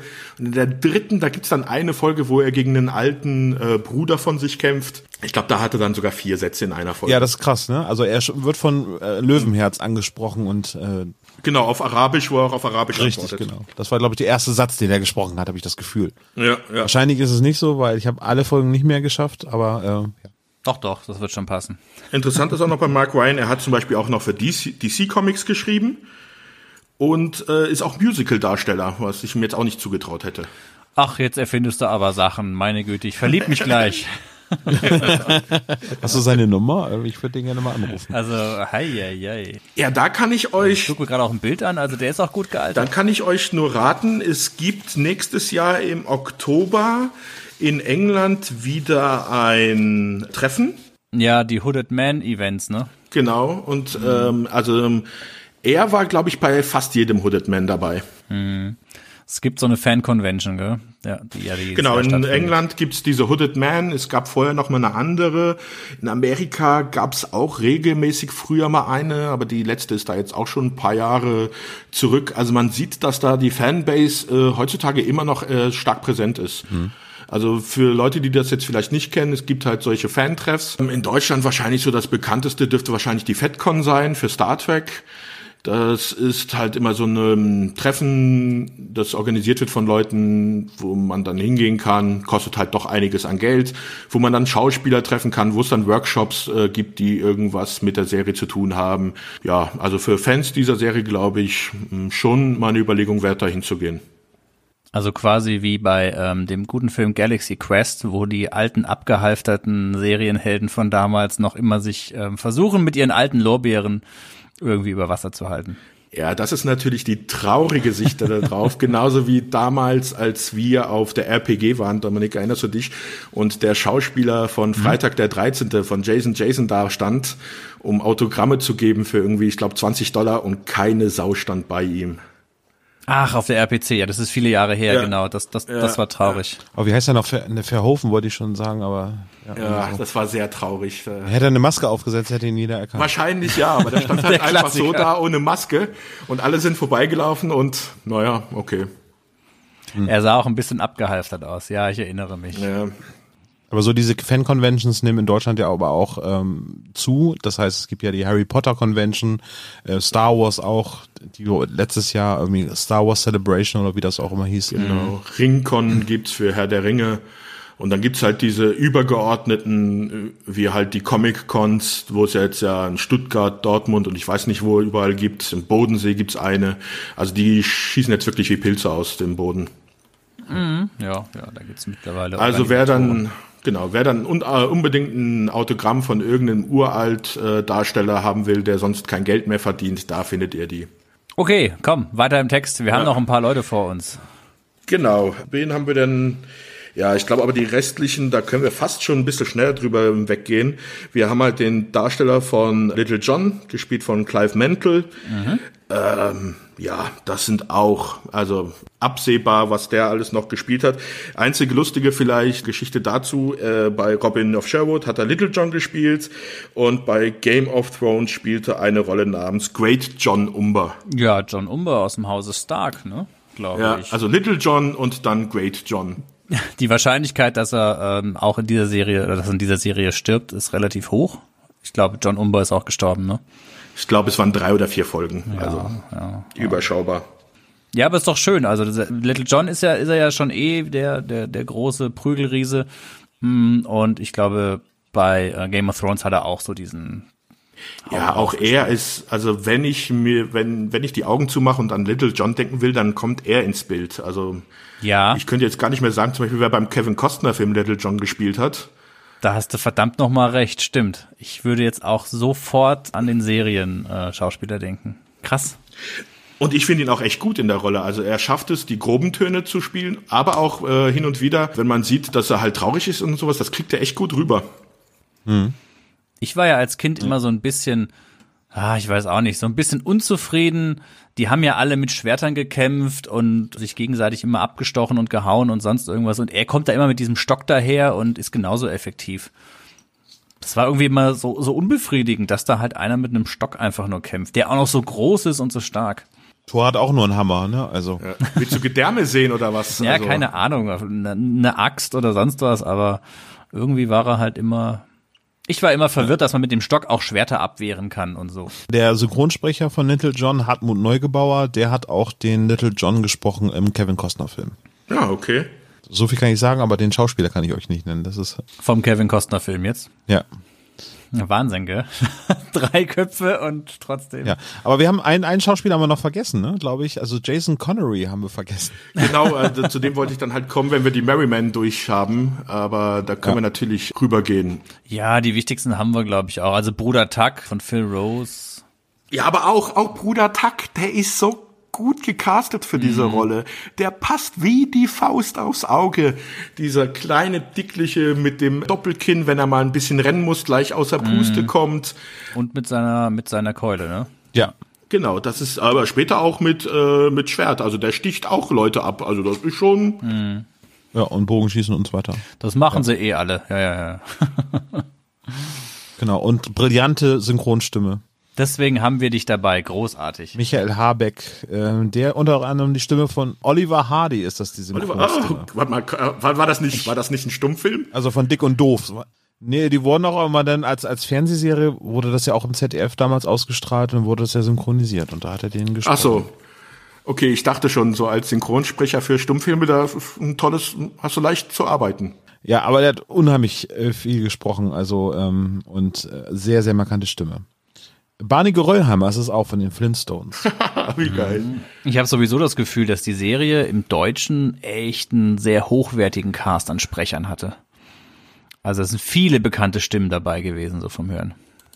Also mal kurz, der Little John vom Kevin Costner Film ist Nick Brimble. Und das Wer? sagt mir null. Nick Brimble. Hm. Äh, ja, kenne ich nicht. Also wenn ich jetzt, ich habe ein Bild jetzt hier im Internet, ich erkenne ihn halt wieder äh, von dem Bild her, aber sonst also echt unbekannter nope. Darsteller, äh, Darsteller meiner Meinung nach. Aber ich wüsste auch nicht mehr, wer Bruder Tuck beim Kevin Costner gespielt hat. Gab's da einen? Michael McShane. Michael McShane, der ist ja auch kein Unbekannter, ne? Also. Ja, aber den hätte ich nicht im Auge, wenn ich äh, ja. da, also das siehst du mal, wie wie präsent mhm diese Darsteller von der Robin of Sherwood Serie sind, wenn man die mal gesehen hat. Also wohlgemerkt jetzt bei uns in den Köpfen, ja. Ja, ähm, genau. Aber ja. wir sollten jetzt hier auch keinen Kostner Robin Hood Bashing betreiben. Nee, nee. das wäre auch. Nee, nee, ich mache ja kein Bashing, ich finde ihn ja toll. Genau, dann können wir, wir hatten Little John, dann gibt's halt, wie gesagt, der Phil Rose, der hat den Takt gespielt. Der hat auch nach Robin Hood eigentlich fast nichts mehr gemacht. Also das ist halt nee. äh, hauptsächlich Bühne dann alles. Und dann haben wir halt noch den Darsteller vom Match, der, boah, der ist so unbekannt, da fällt mir sogar jetzt dem sein Name nicht, Peter, Peter Williams. Levelin Williams oder ja. sowas, ja. Und da ist auch Null. Also von dem habe ich nicht mal im Internet gefunden, wie der überhaupt sein Geld heutzutage verdient. Mit Traurigsein und Niedergeschlagenheit. Wahrscheinlich. Also das Spannende ist ja, dass die Darsteller ja auch noch alle leben, ne? Nee, äh, nee, nee, ähm, Bruder eine- Tuck ist eine gestorben, Ausnahme Phil Rose ist gestorben, ja. Ist er? Ah, okay, das habe ich gar nicht genug Oder? gekriegt. Oder habe ich ihn gerade für tot? Nee, nee, Entschuldigung, nein, ich habe ihn gerade für tot erklärt, das stimmt gar nicht. Also, Kommando zurück, Phil Rose lebt wieder. Der Synchronsprecher ist tot, Fake ja, genau. News. Ähm, eigentlich nur Hearn, der Waldmensch, ähm, Hearn, der Jäger. Und der, und der Darsteller von Guy of Gisborne ist gestorben. Das sind ja die Bösen. Ach so, ja, da kommen wir noch zu. Okay. Nee, die Guten, die leben noch. Im realen Leben, nicht in der Serie. Weil da kommen wir jetzt auch dann mit diesem Übergang zu dem zweiten Robin Hood. Da nämlich, wie wir schon gesagt haben, Michael Pratt ja nach am Ende der zweiten Staffel sich gesagt hat, komm, ich gehe mal rüber nach Amerika. Hatten sie ein kleines Problem, sie brauchten halt einen neuen Hauptdarsteller für die Serie. Und ja, das ist dann Jason Connery geworden. Und was kann man eigentlich über Jason Connery sagen? Naja, das bekannteste wo an ihm ist, dass er der Sohn von Sean Connery ist. Und damit wäre auch alles zu ihm gesagt. Fast, ja. Also das ist auch, also da ist keine Karriere hinten dran. Was man, wo, also einerseits wundert man sich, weil mit, wie einem, mit einem Vater wie Sean Connery sollten einem ja Tür und Tor offen stehen. Aber wenn man sich so die dritte Staffel anguckt und wie teilweise Jason Connery, wie gefühlsarm er diese Rolle spielt, wundert es mich nicht, dass er da keine weiteren großen Dabei Rollen bekommen hat. optisch, finde ich, war er eine gute Wahl. Also es hat schon gut in die Serie gepasst. Ist halt der blonde Robin Hood halt, ne? Ja, Genau. Aber seine Filmografie, Wishmaster 3, Alone in the Dark 2, uh, da ist nicht so wirklich was. Ja, soll man sagen, ich war als Kind immer verwirrt, weil ich habe halt die Robin Hood Serie immer mit dem dunkelhaarigen und plötzlich war der blond. Ja. Und irgendwo ist mir mal, ich meine, muss sagen, ich bin ja noch mal ein paar Jahre jünger, das haben wir ja gerade festgestellt. Die Serie hatte für mich eh immer so ein bisschen was Fernes, weil ich dann noch ein bisschen zu klein für war. Ich habe dieses diesen Mittelteil quasi äh, oder den Übergang zwischen der zweiten und dritten Staffel nicht mitbekommen, dass da plötzlich Robin Hood eben nicht mehr da ist und ähm, der war halt dann der der blonde Robin Hood. So so viel anders war er für mich nicht. Er war halt jetzt dann plötzlich blond. Ja. War auch vom Typ her eigentlich sehr, sehr ähnlich. Ne? Dem Ja, schon, gell? Genau. Nur eben, also ich habe ja gesagt, hatte jetzt sich die Haare gefärbt und ja. Ja, er übernimmt ja jetzt in, der Serie die Rolle halt von Robert of Huntington. Das ist so die zweite äh, historische Figur, die mit äh, Robin Hood in Verbindung gebracht wird. Und zwar ist es hier halt dann derjenige, der aus dem normannischen Adel kommt. Also wir hatten den Robin of Locksley, der halt aus dem normalen Volk kommt und sich gegen die herrschende äh, Schicht stellt. Und der Robert of Huntington wer der zum Beispiel auch Vorbild war für den Douglas Fairbanks Stummfilm. Das ist halt der, der aus der Adelsfamilie kommt, der sich gegen seine Familie stellt und nicht mehr damit leben kann, wie halt mit den Angelsachsen umgegangen wird und dann halt für die Gerechtigkeit eintreten will. Das sind so halt diese zwei unterschiedlichen Arten von Robin Hood, die es so in den Geschichten gibt und die werden beide in der Serie dann auch thematisiert. Ungewollt wahrscheinlich, aber sie haben da eine ganz gute Möglichkeit gefunden, dann diese Geschichte weiter zu erzählen. Wobei ich sagen muss, dass ich damals, als die Serie lief, die ersten zwei Staffeln geliebt habe und ich habe es angeguckt und als dann der Darsteller ge- gewechselt hat, habe ich erstmal die Serie boykottiert damals.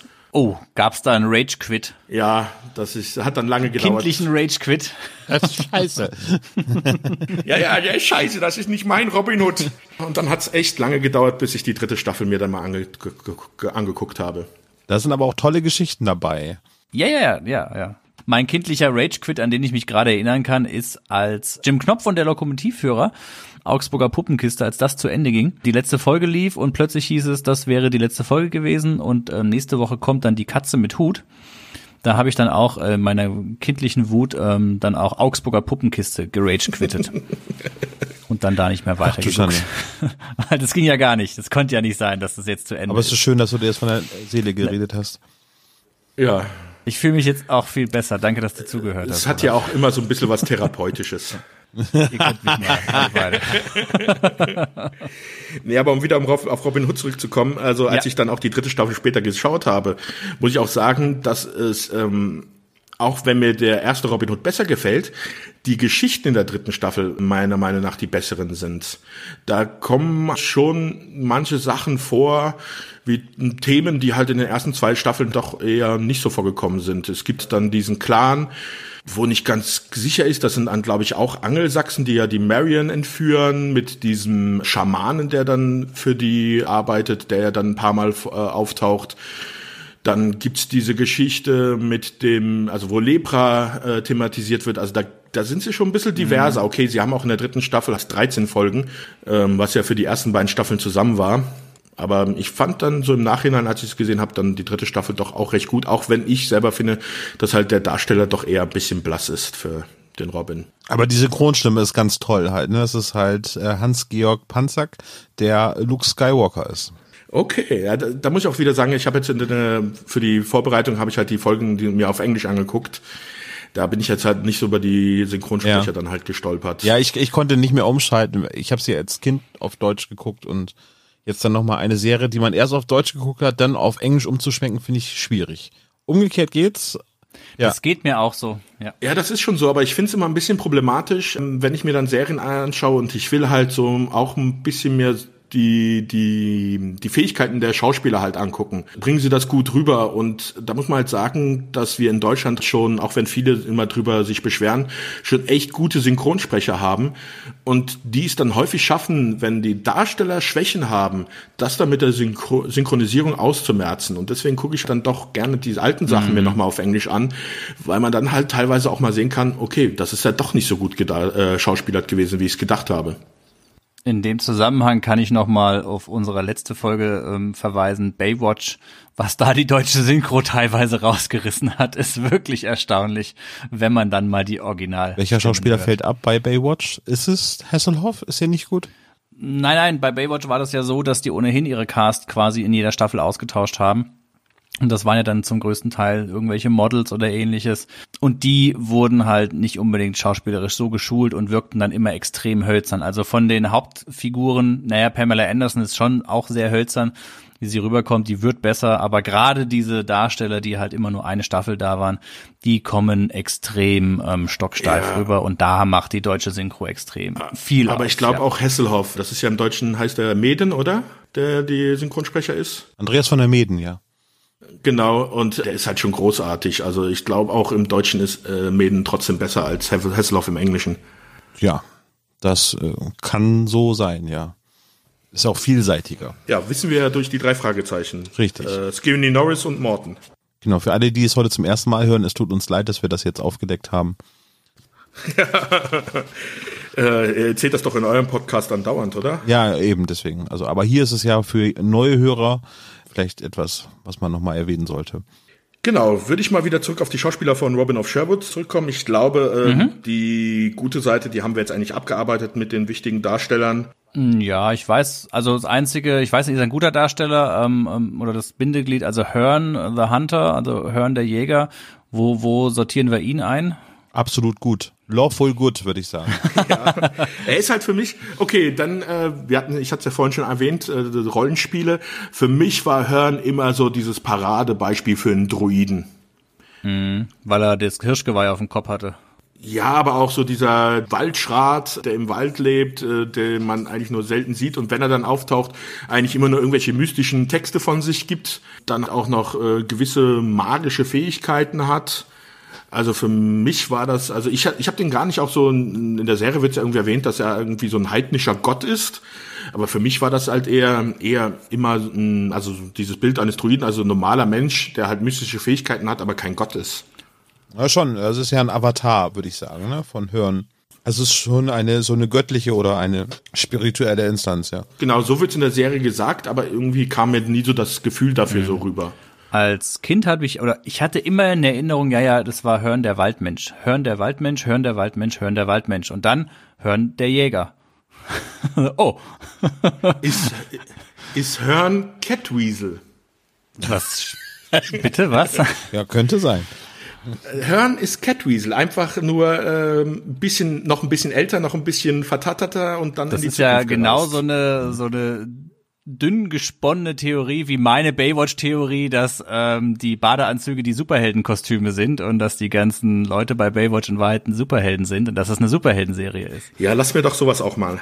Ja, ja. Ich fand es übrigens sehr schön in der ersten Folge, wie Robin Hood dann quasi, also wie Robin von Locksley zu Robin Hood wird, indem er ja einfach, glaube ich, eine Vision von Hearn hat, dann zu ihm da in diese Höhle kommt und Hearn drückt ihm dann das magische Schwert und den Bogen in die Hand und sagt, du bist jetzt Robin Hood.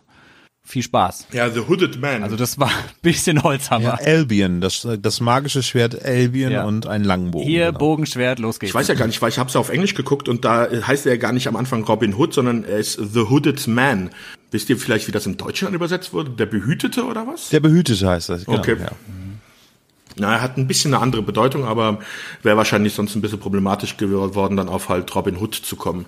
Ja, Hooded ist schon behütet, ne? Also. Ja, aber unter äh, Hooded halt wirklich eine Mütze und Ja. behütet hört sich halt für mich so beschützt eher an. Ja. Könnte eher der Schutzhelm sein, ne? Ja. Ich kenne nur noch den Hood Guy aus ähm, Arrow, wie er im Englischen immer genannt wird. Ja. Ja. Uh. Ja. Okay, wollen wir mal die Schurken dran nehmen. Jetzt bin ich zufrieden. Jetzt haben wir, glaube ich, alle von den Merry Men drumherum. Genau. Ganz oben ist natürlich der Sheriff von Notting Nottingham. Gespielt von Nicholas Grace, der auch diese Rolle wirklich gut verkörpert. Also der Sheriff hier, der ist so ein bisschen, wie soll ich sagen, er ist schon ein bisschen wahnsinnig teilweise. Und natürlich sehr eingebildet von sich und äh, auch sehr temperamentvoll, also sehr leicht in Rage zu bringen. Und wirkt dort äh, dann auch so immer ein bisschen lächerlich, wenn er sich dann aufregt. Ja, es äh, liegt an seinem Potschnitt, also seiner der Eisenherzfrisur, die er dann hat. Ne? Und den Bart, den er später hat, diesen Genghis Khan Bart oder was es da Ja. ist. äh, Ja, sehr schön. Dieser Mongolenbart, ja, ja. Aber Hand aufs Herz, ich hatte bis letzte Woche äh, vermutet, dass äh, das ein Sheriff von Nottingham ist, dass es eher ein polizeilicher Rang ist und nicht äh, eher eines, na, was würde man sagen, Lord, ne? Ja. So. Ja, das Ja. ist. Ich hab's auch mal als der Sheriff, also auch beim Kevin Costner Film der Sheriff, das ist für mich halt der für Recht und Ordnung steht, der Sheriff. Genau, so hatte ich das auch. ja, ich hatte das auch so. Ja. Solange der König nicht da ist, äh, verwaltet halt der Sheriff das Ganze. So hatte ich Ja. das als Kind auch immer in Erinnerung. Aber ein ja. Sheriff ohne Stern sozusagen. Ja, aber das sind halt die Engländer, die haben ja, sind ja allem, in allem etwas besonders. Ja. Ja, und es gibt halt auch so schöne Szenen, wenn er dann zum Beispiel in der Badewanne sitzt, dann wieder erfährt, dass Robin Hood äh, Guy of Gisborne halt ein Schnippchen geschlagen hat und er dann halt auf diese Platte haut, wo das ganze Essen drauf ist und dass er halt erstmal in die Badewanne reinfällt. Also er ist, glaube ich, auch mit Absicht so ein bisschen äh, tollpatschig angelegt. Kommt von ihm auch nicht dieser leicht homophobe Satz, wenn ihr in den Nottingham Forest geht, dann werden euch Robin und seine Mannen lange nee, Pfeile in den Arsch jagen und du, Guy of Gisborne, wirst den längsten in den Hintern bekommen, irgendwie sowas. Es gibt auch Szene, wo, wo er mit Guy of Gisborne halt in der Badewanne sitzt und sagt dann, jetzt schrubb mich mal ordentlich. also wo er sich dann äh, abschrubben lässt in der. Badewanne. Ja, also, ne, im Englischen sagt er auch so, äh, wap harder oder sowas sagt er da. Frage an den Podcast-Experten äh, Olaf, müssen wir das jetzt hier flaggen, schon unsere äh, heutige Folge? Ist es schon äh, explizit Lyrics? Äh, nicht Lyrics. Ist es schon, schon, schon markierbare Sprache? Ich glaube nicht. Das ist eher eine Umschreibung, ja. Das kommt erst, wenn ich von der Bitch Marion spreche. Wow! Ja, guck mal, wenn wir nochmal auf sie zurückkommen. Die Liebe ihres Lebens in zwei Staffeln, sie flieht für ihn mit in den Wald, sie heiraten, er stirbt und dann kommt ein neuer. Das ist aber ein Jahr zwischen, ne? Also das muss man jetzt so gut Ja, aber trotzdem, also. Das Jahr der Trauer wurde eingehalten. Ja. Das war außerdem das Mittelalter, keine lange Lebenserwartung. Da muss man sich schon ranhalten, dass man da nicht äh, hinten rüberfällt. Ne? Da zieht sich so ein Jahr, ja, würde ich auch sagen. Ja. ja, ja. Sonst alleinstehende Frau, da wird man schnell als, als Hexe ver, ja, verschrieben. be besonders die ganze Zeit im Wald mit nur mit Männern. Ja, vor allem wirklich im Wald. Also die haben ja wirklich, ich weiß nicht, wie es jetzt in der dritten Staffel war, aber die haben ja, die leben da ja einfach auf dem Waldboden, ne? Ja, also die haben keine Behausung oder sowas. Gell? Wenn man da den Kostner-Film wieder ranzieht, mit den Baumhäusern und so, und das ist alles ganz toll. Also da ist es wirklich, bei Wind und Wetter, die leben halt im Laub. Ja. Da gibt's ja auch eine schöne Folge, wo dann eine Frau die Hilfe von Robin Hood helfen äh, haben will und äh, Will Scarlett und Little John ja sofort zu der hinrennen und die nur anbaggern die ganze Zeit. Das ist halt wieder 80er Jahre Serie, ne? sind wir wieder bei dem Thema. Du darfst auch nicht vergessen, das sind wie viele Männer? Sechs Männer oder so, die mit einer Frau die ganze Zeit allein im Wald leben. Und die Frau ist auch noch vergeben. Ich weiß nicht, was du meinst. Hm. Sagt mir auch gar nichts, kann ich gerade nichts von anfangen. Nee. Ganz nee, normal. Okay. Ja. Ja. Worauf willst du hinaus, Sebastian? Das Triumvirat ist ja Sheriff von Nottingham, dann sein Bruder. Der Abt, genau. Der Abt, Hugo, der mhm. Renault oder so. Hugo, ja. Hugo. Renault oder so. Ja, irgendwie so, ja. Es sind ja, sind ja, äh, sind, da es ja Normannen sind, sind es ja französische Abstammungen. Ja. Genau. Mhm. Und Guy of Gisborne, das sind so die drei. Kommen wir endlich zu ihm. Genau, gespielt von Robert Eddy und er ist so großartig. Der war gerade mal Mitte 20, glaube ich, in der Rolle, ne? Die waren alle sehr jung, ne? Also Michael Pratt mhm. war auch 23, glaube ich, ne? Irgendwie so. Ja, ja, alle so 60er Jahrgang, Judy Todd sogar 62er mhm. Jahrgang, also wirklich alle sehr jung gecastet. Und das Lustige ist ja auch bei diesem Robert Eddy, den man dann für diesen Guy of Gisborne genommen hat, da hat man sich dann ja auch gedacht, oh, okay, jetzt muss der so viel reiten. Wie machen wir das? Und dann haben sie auf einmal erfahren, dass der Typ früher äh, professioneller Polospieler war. Das sind natürlich geniale Voraussetzungen. Ja, und der dann halt allen Stuntmen vor Ort mit den Pferden die, die Show gestohlen hat. ja, so ist es, ne? Genauso wie äh, Mark Ryan mit dem Schwertkampf wahrscheinlich dann auch noch ein bisschen was ja. zum Besten gegeben ja. hat. Ja, ich hatte erst gedacht, er ist so der Comic Relief der Serie, aber ja. Ist ja in den ersten zwei Staffeln, würde ich sagen, ist das noch so. Ja. Also ich finde, in der dritten Staffel kriegt er noch richtig so ein bisschen Charakter noch da reingeschoben, ne? So ja, das ist, ähm, weil halt auch der Carpenter mit ihm, glaube ich, schon ein bisschen mehr vorhatte. Also es kommt dann ja die Geschichte, dass ähm, dann der Guy of Gisborne halt der Halbbruder von Robert of Huntington ist, also von Robin. Auch lustig, da ist er auf die Idee gekommen, weil beide blond sind. Naja. okay. Und, ja. Na gut. Und dann versuchen sie eine Geschichte halt dann aufzubauen, ähm, schon am Anfang der dritten Staffel, dass der Konflikt zwischen den beiden zunimmt.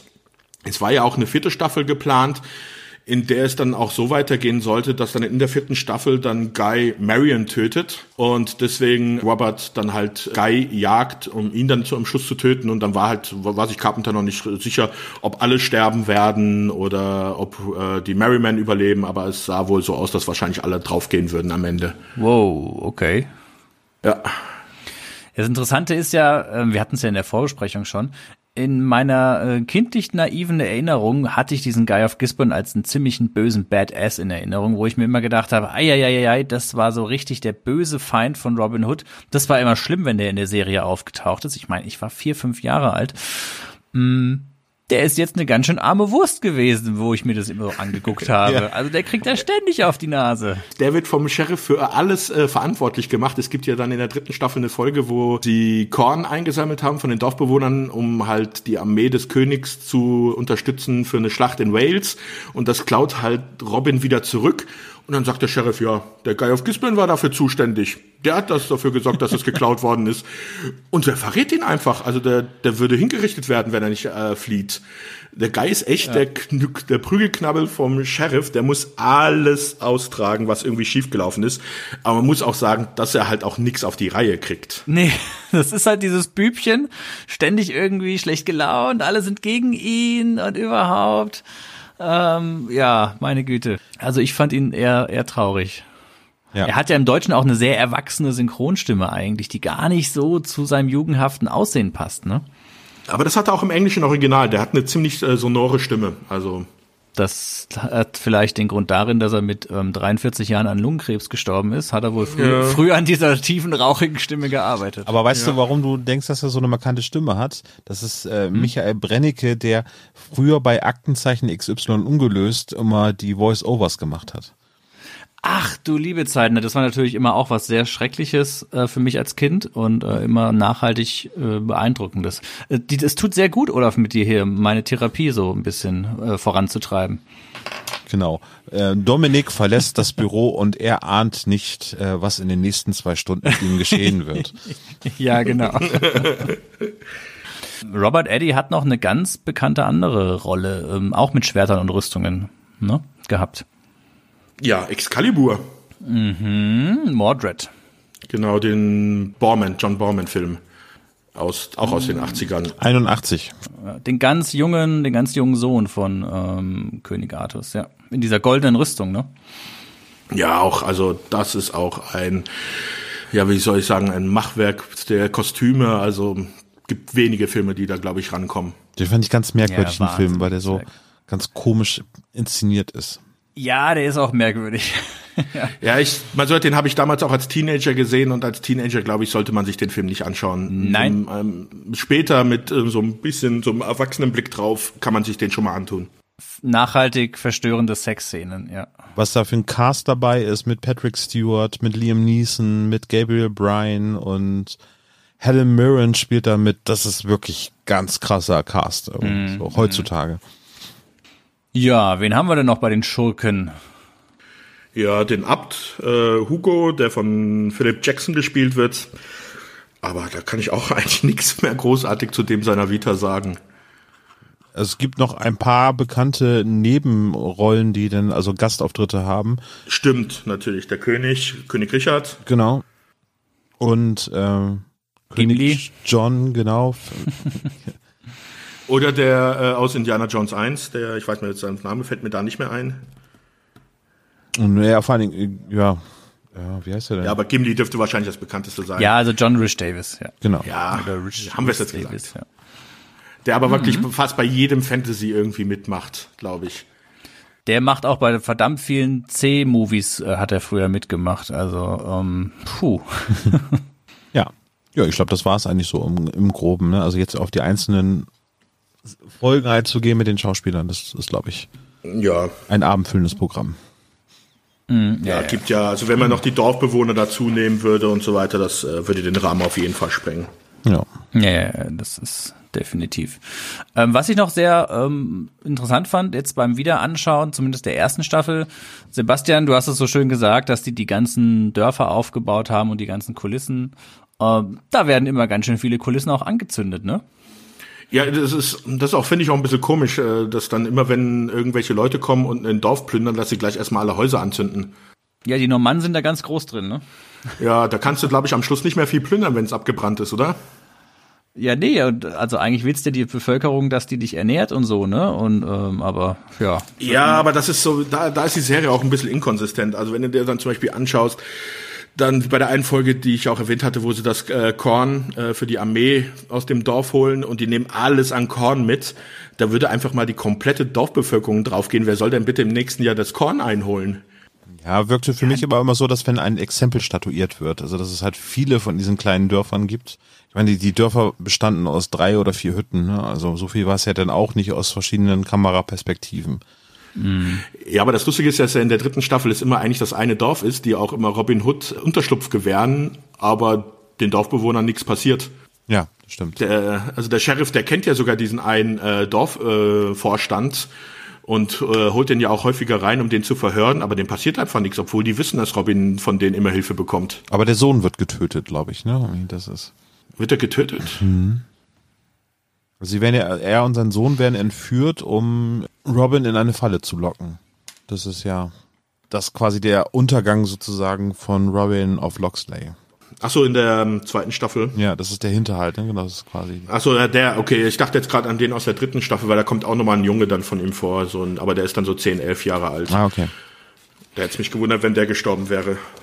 Sebastian, mir fällt gerade ein, du wolltest noch was zu dem magischen Pfeil, beziehungsweise dem, dem Pfeil sagen, den in Folge zwei der Robin Hood bei diesem klassischen Bogenschützenduell, wo er sich ja ähm, dann ja verkleidet als dieser alte Mann und womit er ja dann diesen, ja, diesen, diesen, diesen Satanisten oder was das da ist, diesen Dämonenbeschwörer mit tötet. Ist ein Satanist, ne? Das ist ein- ja.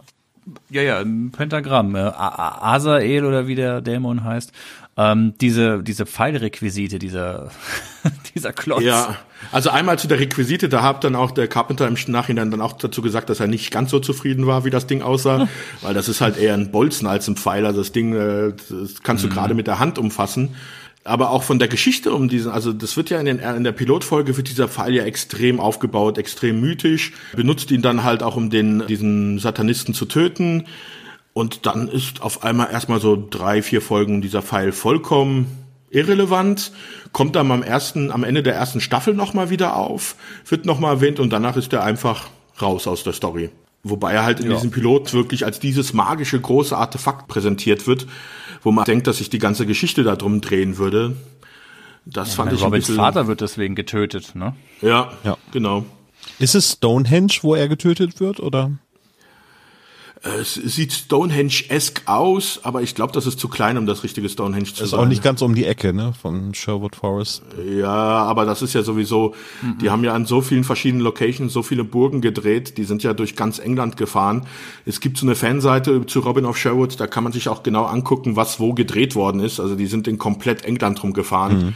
und mhm. haben dann so die Abbey, die in der Serie gerade mal eine halbe Tagesreise entfernt ist, die ist aber halb fast oben in Schottland, wo dann der Rest Rest unten in England gedreht, im Süden von England gedreht worden ist. Also die haben schon komplett England mhm. abgegrast. Aber so kommen Produktionskosten auch zustande, ne? Wahrscheinlich schon, ja. ja. Wenn man da durch die Gegend fährt, ja. Aber ich muss auch sagen, die Burgen sehen super aus. Also die Innenaufnahmen von den Burgen, also ich kenne wenig, was realistischer wirkt als in der Serie. Ja, ich habe auch ähm, ganz gezielt auf die Burgen geschaut, auf die Innenaufnahmen, weil häufig sind ja diese alten Burgen, die jetzt modernisiert sind, du siehst ja trotzdem häufig äh, Kabelkanäle und solche Sachen. Eben alles, was irgendwo restauriert wurde, moderne Dinge. Hm, da haben die wirklich tierisch darauf geachtet, dass man da nichts, nichts sieht, dass das wirklich, ähm, ja, in das, in das Setting reinpasst. ja. ja. Und was ich mich immer gefragt habe, warum nicht jede Burg, die sie haben, abgefackelt ist. Du siehst immer, wenn sie Innenaufnahmen haben von irgendwelchen Festen oder wenn es in dem Thronsaal vom Sheriff ist, da liegt ja überall Stroh rum auf dem Boden und lauter Kerzen und Fackeln an den Wänden. Also, dass da nicht die halbe Bude jedes Mal abgefackelt ist. Tja, bleibt wieder die Frage, warum liegt hier Stroh, ne? Ja. Jetzt haben wir das eh verdient, genau. Ja. Jetzt haben wir es. Yay! Das freut mich. Ach du liebe Zeit, ja. Meine andere Frage. Wie fandet ihr denn die ganzen Kampfszenen so an sich? Es ist ja, Olaf hat es ja am Anfang schon gesagt, kein Blut, ne? Richtig. Das war halt 80er. Es wurde ja immer außerhalb der Kamera zugestochen. Genau, das war halt 80er. In den 80er Jahren, da konntest du im Fernsehen, nicht wie heutzutage wie bei Game of Thrones oder sowas, Blut und Gedärme zeigen. Das wäre niemals im Fernsehen gelaufen. Das ist, glaube es gibt so zwei, drei kleine Szenen, wo man da mal ein bisschen Blut sieht, wenn äh, Robin verletzt ist. Aber ansonsten geht das ganze Ding komplett ohne Blut. Mhm. Obwohl viele sterben, wie wir ja schon ja. gesagt haben. Also es sind halt, ich sag mal, Theater- oder Bühnenkämpfe, die dort größtenteils durchgeführt werden. Ähm, wobei es gibt einen Unterschied. Also die Kämpfe von Nasi sind teilweise halt dann auch schon so geführt, dass sie auf den Mann gehen und sie aber auch dann auch wirklich abgewehrt werden. Teilweise. Mhm. Also, ne, aber ich würde jetzt sagen, also keine choreografierten perfekten Kämpfe, eher so ein Mittelalterkampf, Schwertkampf oder eben ein historischer Kampfstil mit Kodex sozusagen. Ja, es, du siehst halt auch häufig dann, wenn dann die Ungeübten kämpfen, dann wird dann ungefähr so zwei Meter überm Kopf zugehauen und da oben pariert, dass wenn der seinen Schlag vergessen würde, dass er, also die Parade vergessen würde, würde er auch nicht getroffen werden. Ja. Ich fand es ja manchmal stellenweise so ein bisschen wie bei den, den ersten und dem zweiten, vor allem dem zweiten Indiana Jones Film, wenn Indy sich da durch die Horden von Gegnern kämpft und irgendwie einen Faustschlag austeilt und drei Leute fallen um.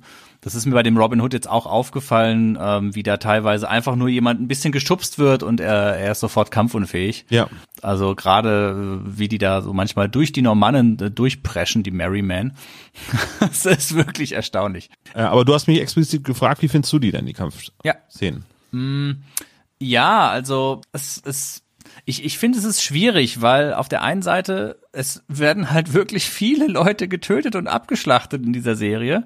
Und auf der anderen Seite immer so außerhalb von der Kamera. Ich hatte es ja vorhin schon gesagt, ich habe nicht das Gefühl, als ob da groß choreografiert ähm, wurde im Vorfeld, sondern es hieß dann, wahrscheinlich stand einfach im Drehbuch an der Stelle im Skript, they are fighting oder sowas. Und dann wurde das halt irgendwie gemacht die Serie an sich, ähm, finde ich, ist immer noch saumäßig, saumäßig stark, aber das ist auch so neben den Normannenkostümen so ein Punkt, wo ich mir manchmal denke, puh, jetzt wird hier schon wieder gekämpft. Es hat mich so ein bisschen an ähm, die Spartacus-Serie erinnert, aus den mhm. ähm, 2000ern, späten 2000ern. Ähm, die auch so dieses, immer wenn es gerade nötig war, hat man irgendwelche Römer sich irgendwie hergezaubert, die dann angreifen. Und so kam es mir halt auch jetzt bei Robin Hood vor. Immer wenn sie es gerade gebraucht haben, kamen die Normannen. Oder wie bei Walking Dead. Immer wenn sie es gerade brauchen, ähm, sind die Zombies gekommen. Und so war es jetzt eben auch. Es gibt irgendeine Szene und drei Meter weiter stehen schon die Normannen, die gerade irgendwie für einen Kampf benötigt werden. Ja, ja, ich denke, das ist einfach Zeitgeist ähm, weil heutzutage wird eher gebinged und äh, da kann man bei einer Folge von 45 Minuten gerne mal darauf verzichten, dass es so ein Kampf stattfindet. Aber wenn äh, es in den 80er Jahren halt eine wöchentliche Ausstrahlung gibt, dann muss halt in jeder Folge so ein Kampf stattfinden. Mhm. Weil sonst wäre der Markenkern sozusagen der Serie nicht getroffen. Dementsprechend würde ich eher sagen, dass es dann da notwendig ist, dass es halt eben die Trash-Mobs halt, so würde ich sie jetzt nennen, ja. gibt. Und man darf auch nicht vergessen, dass halt so eine Kampfszene für einen Drehbuchautoren halt auch ganz angenehm ist. Du schreibst einfach Kampfszene fünf Minuten rein, dann hast du halt fünf Minuten vom Drehbuch. Äh, wenn du da Dialoge schreiben musst für fünf Minuten, da hast du halt mal sechs, sieben Seiten geschrieben, wenn du Pech hast. Mm, mm, ja. Ja, Mensch. Aber auch zu diesen nicht, choreografi äh, nicht choreografierten Kämpfen würde auch zum Beispiel dann die eine Geschichte von Mark Wine passen, äh, also den Nasir-Darsteller, der mit zwei Schwertern kämpft, ähm, als dem sein Charakter halt entwickelt worden ist, hatten nämlich die Leute ihm gesagt, hier, da kriegst du die zwei, nimm mal die zwei Schwerter, die sehen toll aus. Aber das waren halt wohl so zwei richtig massive, dicke Schwerter. Und da hat er gesagt, nee, also mit denen kann ich nicht mit den anderen Leuten kämpfen, die verletze ich und hat sich dann halt für diese leicht gekrümmten Säbel entschieden, die halt auch dort vor Ort waren, wo die Macher der Serie am Anfang gar nicht so davon begeistert waren. Aber da hat er gesagt, die kann er halt richtig führen in dem Kampf. Also da, die kann er halt auch abbremsen, wenn es zu Problemen kommt. Also das ist halt die sichere Wahl dann. Wollte gerade sagen, mit so einem 12-Kilo-Schwert ist das eher schwierig, dann mal im abzubremsen ja. in der Luft. Das Spannende an der Serie waren ja auch diese ganzen Fantasy-Elemente, die immer so ein bisschen mit drin waren. Ich glaube, das hat auch noch so diesen, diesen 80er-Jahre-Charme noch zusätzlich unterstrichen. Das ist ja wirklich dieses frühe Fantasy. Es ist noch nicht dieses, dieses Herr der Ringe, Game of Thrones-mäßige, was wir halt heute haben, dieses salonfähige, sondern es ist noch eher so ein bisschen, ich sag mal, also etwas die nerdigere Ecke. Das hat schon so einen gewissen Charme ausgemacht, ne? Das ist, ich, also ist jetzt natürlich falsches Wort dafür, aber das ist so das realistische Fantasy. Also das in unserer Welt verankerte. Also Satanismus, dann äh, diese Hören als Avatar einer heidnischen Gottheit. Also wirklich äh, Legenden, die es halt auch wirklich gibt in unserer Welt und nicht dieses High Fantasy, was dann auf einer komplett anderen Welt spielt oder mit irgendwelchen Elementen, die es halt nicht als Legenden unserer Geschichte gibt. Mhm. Finde ich sehr gut. Also zwischen Realität und Mystik ist ein sehr gutes Gleichgewicht in der Serie. Es driftet nicht in die eine oder die andere Richtung, so dass sie dann sagen, ja, die ganzen Zaubersachen sind eh nur Einbildung gewesen. Das wäre ja auch möglich gewesen, dass man sagt, okay, man distanziert sich komplett von der ganzen Magie, Albion und Avalon und so weiter. Ne? Also alles, was so eben äh, die englische Mythologie ja, angeht. King Arthur kommt ja auch vor. Genau, und aber auch nicht komplett, die machen jetzt nur noch irgendwie magische Geschichten da draus. Irgendwie so, da finde ich, hat die Serie eine sehr gute Balance, was das angeht. So. Ja, es kann ja leicht ins Esoterische abrutschen, ne? Sowas, wenn man dazu ja. zu viel macht. Ja. ja.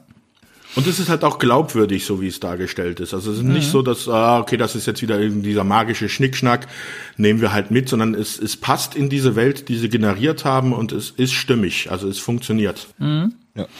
Ja, die Serie hatte ein offenes Ende, ne? Das war dann einfach Schluss nach der dritten Staffel. Genau, also wie schon gesagt, die Serie wurde nach der dritten Staffel eingestellt, weil die Produktionsfirma pleite gegangen ist. Mhm. Das Drehbuch, ähm, die waren halt kurz vorm Fertigstellen, sie konnten halt das Drehbuch nicht mehr ändern für das Ende. Es war schon gedreht weil der Carpenter hat auch gesagt, hätte er gewusst, dass die vierte Staffel nicht mehr zustande gekommen wäre, wer hätte er dann auch äh, dafür gesorgt, dass am Ende Robert Huntington und Marion halt auch heiraten, mhm. was ja nicht der Fall ist in der Serie, weil sie halt noch davon ausgingen, dass eine vierte Staffel kommen würde. Ja, ja. Das würde ich nicht unterstreichen. Also, also Robert und genau, genau weil ähm, Robin von Loxley hat sie geheiratet. Genau, den, ne? genau. Die, die, die, wurden von Hören. Die wurden von Hören schon in der ersten Staffel schon recht früh. Also das ist, äh, da wurde kein ja. Jahr irgendwie äh, Verlobung eingehalten, sondern die ist gleich äh, ihm verfallen. Ich habe dich gesehen und war gleich verliebt ja. in dich, irgendwie so. Ja, das, ne? genau. Das war voll gut. Bitch ja, Marian hast du sie vorhin genannt, deswegen. Ja, ja. Eine leichte Frau.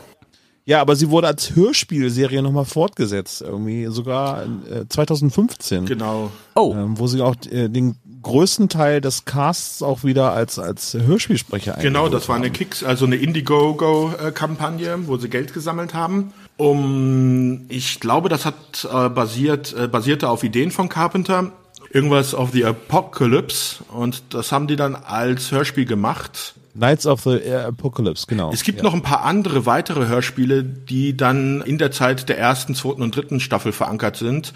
Da ist dann zum Beispiel auch der Robin-Darsteller, der Michael Pratt, auch wieder äh, aufgetaucht und hat da mitgemacht.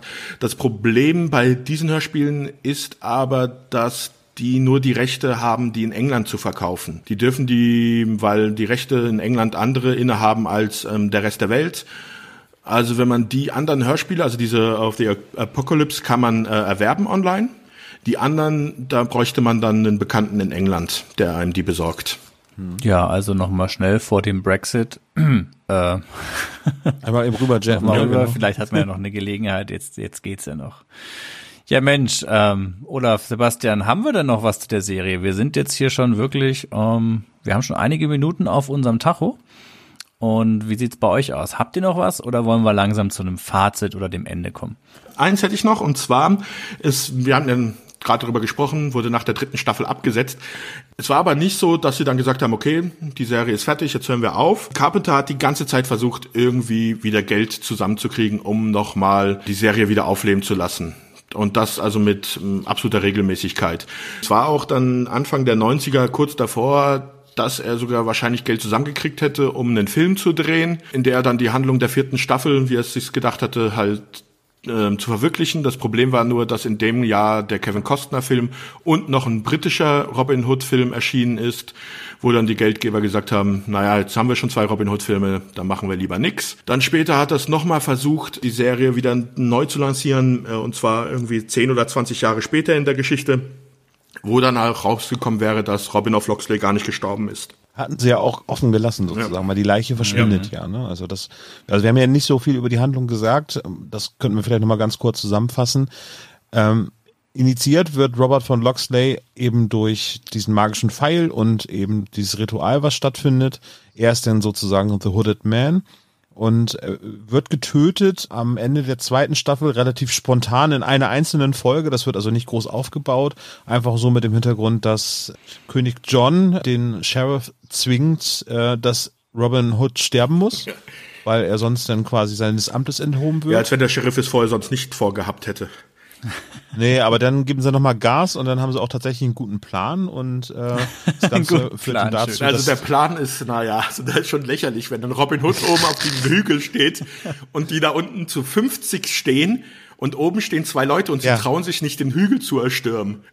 Ja, aber es ist ein magischer Moment. Man muss halt eben dazu erwähnen, dass magische Momente eingeführt werden in dieser Serie, indem sie einfach einen Farbfilter ja über die Kamera gesetzt Stimmt. haben. Das heißt, zu Anfang die Burg des Satanisten hat ein, ein Farbverlauf von oben, der Himmel ist grünlich und der Boden ist rötlich, glaube ich. Ja. Ne? Das soll irgendwie ein mysteriöses Licht genau. darstellen. Und also. der Wald ist äh, sehr häufig mit äh, extremen Orange oben, was dann grünlich unten wird. Also die haben genau. ja Filter ja. haben die massig benutzt. Genau, also das ist so der Look der Serie, was ich auch total okay finde für die Zeit. Da ist es eben halt kein Computerfilter, der da drüber gesetzt wird, sondern es ist einfach filmisch ganz witzig gemacht.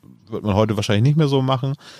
Genau, und ähm, die, der Übergang, die finde ich eigentlich sehr gelungen von dem einen Schauspieler zum mhm. anderen, weil Robin Hood stirbt. Es wird offen gelassen, aber er am Ende quasi als Geist nochmal erscheint, um seine äh, Freunde zu befreien. Aber das wird dann in der dritten Staffel sozusagen gleich als Einführung für den neuen Charakter benutzt, mhm. indem es dann einfach heißt, Hören hat als quasi einen neuen äh, Sohn des also, ja. Das ist auch schon lustig, so von wegen, oh, ich bin Hörn, ich habe den Auserwählten. Ah, der ist tot? Okay, nehmen wir den nächsten. naja, es wird so ein bisschen so als Schicksal irgendwie ja. dargestellt, dass es halt nicht anders ging oder, oder unausweichliches Schicksal ist, genau. Und ähm, aber dann dieser Übergang finde ich sehr, sehr gelungen. Und ja, im Prinzip, das ist so das, was man hervorheben muss. Ne? Ansonsten sind es solide, gute Fantasy, äh, Action, Mittelaltergeschichten. Ja. Ne? ja. Ja, hm, Würde ich mal so ein bisschen Richtung Fazit gehen, ne? Auch wenn wir es jetzt schon ein bisschen vorausgegriffen haben. Die Frage, wollen wir die Frage direkt zuallererst an unseren Gast geben, Sebastian? Natürlich. Dein Fazit und natürlich die Frage, denkst du, Olaf, kann man die Serie sich heute noch angucken oder eher nicht? Ui, Rein produktionstechnisch würde ich sagen, kann man sich das heute, weil man andere Sehgewohnheiten hat, nicht mehr gucken, wenn man sie vorher nicht gesehen hat. Oh. Ähm, weil sie halt einfach nicht mehr zeitgemäß produziert ist. Mhm. Aber als Nostalgiker und auch die Art, wie das Ganze, also wie dieser Mythos Robin Hood erzählt wird, ist sie uneingeschränkt empfehl empfehlenswert. Ja, auch die Art der Produktion mag ich total, aber es ist halt eben, wenn du es guckst, ist eine 80er-Jahre-Serie. In 4 zu 3 gefilmt. Der Look ist total gut eigentlich, aber eben technisch gesehen nicht mehr das, was man gucken kann. Mhm. Das wäre jetzt mein Fazit zu dieser Serie. Von den Charakteren her ähm, total super. Also der Robin Hood ist für mich die ikonische Robin Hood-Figur, wie ich sie liebe der Bruch zwischen Robert von Loxley, äh, nee, Robin von Loxley und Robert von Huntington ist schon ein bisschen schwierig, aber ich fand es auch okay, was Jason Connery gemacht hat. Ich kann mich jetzt nicht anschließen, dass ich sage, dass er jetzt total unter, unter Michael Pratt bleibt von der Qualität her. Aber also für mich eine ganz tolle Serie, aber die ich jetzt, wenn ich jetzt meine Frau nehme als Beispiel, die, die Leidenschaft zu vermitteln für diese Serie fällt mir denn jetzt heutzutage schwer, weil sie die früher nicht mhm. gesehen hat. Mhm. So. Ja. Okay. Sebastian? Du, Dominik? Oder ich? Ich, okay. ich kann auch gerne. Dann überlassen wir dir das furiose, furiose Schlusswort.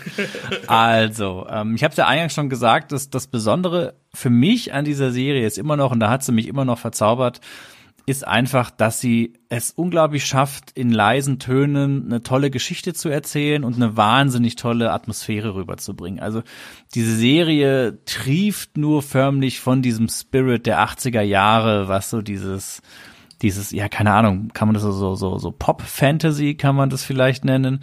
Ähm, Olaf hat ja auch schon so Filme genannt wie, ich glaube, es war Kull, gell? oder Kull, den du genannt hast. Kull, Kull war ja, das, ja, genau. Ähm, alles das ist so ein, ein Mischmasch und das hat mir als Kind wahnsinnig gut gefallen, hat mich sehr verzaubert. Ich war noch ein bisschen zu jung, hab's deswegen nicht alles verstanden, aber es ist einfach sehr positiv abgespeichert. Ich finde, man kann auch der Serie immer noch, man kann die Serie heutzutage immer noch echt gut gucken, weil ich habe das Gefühl, die, die Stories, die funktionieren noch. Das ist alles weiterhin ähm, ja fast schon so ein bisschen zeitlos.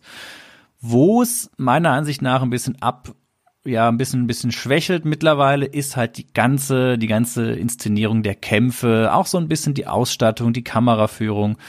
Mm, so schön das auch alles irgendwie ist mit der Handkamera und das Ganze so ein bisschen natürlich rüberzubringen, es, es ist nicht mehr so ganz zeitgemäß und macht es natürlich dann schon auch ein bisschen schwierig, sich darauf einzulassen.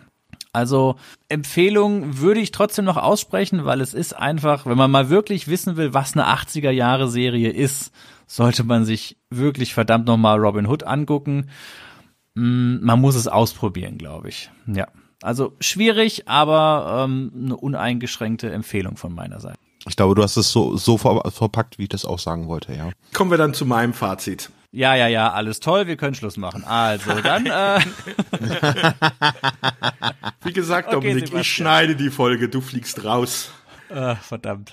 Um ein bisschen auszuholen, ich glaube, dass wir in den letzten Jahren mit diesem großen Erfolg von Game of Thrones und jetzt so langsam so nach Schwemme von Fantasy-Serien, die jetzt auftauchen. Also es ist ja gerade eine Herr der Ringe-Serie von Amazon im, äh, in der Mache. Es gibt die Shannara Chronicles und das wird immer mehr. Und ich glaube, durch den Erfolg von Game of Thrones und sowas könnte man heutzutage auch wieder Leuten diese Robin Hood-Serie näher bringen.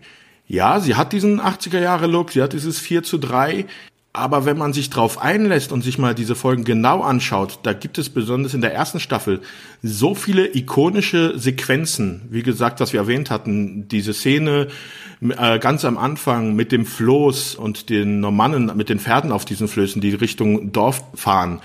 Diese, diese Sequenz ist großartig. Äh, die sind wirklich gut gefilmt, die funktionieren heute noch und da gibt's auch, glaube ich, mehrere von denen äh, innerhalb der Serie. Ja, zwischendurch gibt's diese eher, naja, schwächeren Kämpfe. Es gibt die Szenen, wenn sie im Wald rumlaufen, wo du siehst, das ist ja, da, da rutschen sie manchmal ein bisschen hin und her. Das ist halt nicht wirklich alles so toll choreografiert wie bei Serien heutzutage. Aber ich glaube schon, dass man das heute noch äh, sehen kann und äh, auch seinen Spaß dran haben wird. Und das nicht nur aus nostalgischer Sicht. Das Problem dabei ist aber, wenn man sich's anschauen will, man sollte kein Binge-Watching betreiben. Ja. Wir hatten es ja vorhin schon erwähnt, die Musik kommt immer wieder vor, es kommen immer wieder die Kampfszenen vor. Es sind zwar unterschiedliche Handlungen in den einzelnen Folgen, aber der Aufbau einer einzelnen Folge, äh, die, die ähneln sich doch schon sehr. Und wenn man dann einfach sich dann mal sechs, sieben Folgen im Stück anschauen würde, würde es sich sehr häufig wiederholen und, glaube ich, langweilig werden. Also das ist wirklich eine Serie, die sollte man sich schon anschauen, wie sie damals gelaufen ist und das halt in einem wöchentlichen Rhythmus. Ich glaube, dann kann man wirklich viel Spaß damit haben. Wie ein guter Single Malt Whisky, meinst du? Nicht auf einmal austrinken, sondern immer genießen, Stück genau. für Stück. Ja, das stimmt. Aber ich, das meine ich äh, mit den Sehgewohnheiten so, also die Choreografie der Kämpfe und die Darstellung von Magie, sagen wir mal in der ersten Folge, in der Pilotfolge. Ihr erinnert euch äh, an an die Art, wie die Verzauberung stattgefunden hat. Das ist ein sehr ausgiebiges Starren, gerade in die Kamera und äh, das Fuchteln mit einem Dolch vor dem Körper. Also das ist halt eben, das würde man heute anders machen. Äh, aber das tut halt der Story halt überhaupt nichts ab und es ist halt wirklich großartig erzählt und auch wirklich zeitlos, ja. Also die Serie ist zeitlos, aber eben vom Look her der oder der, der Dynamik der Kämpfe und so könnte sie ein bisschen moderner sein. Jetzt nochmal eine abschließende Frage.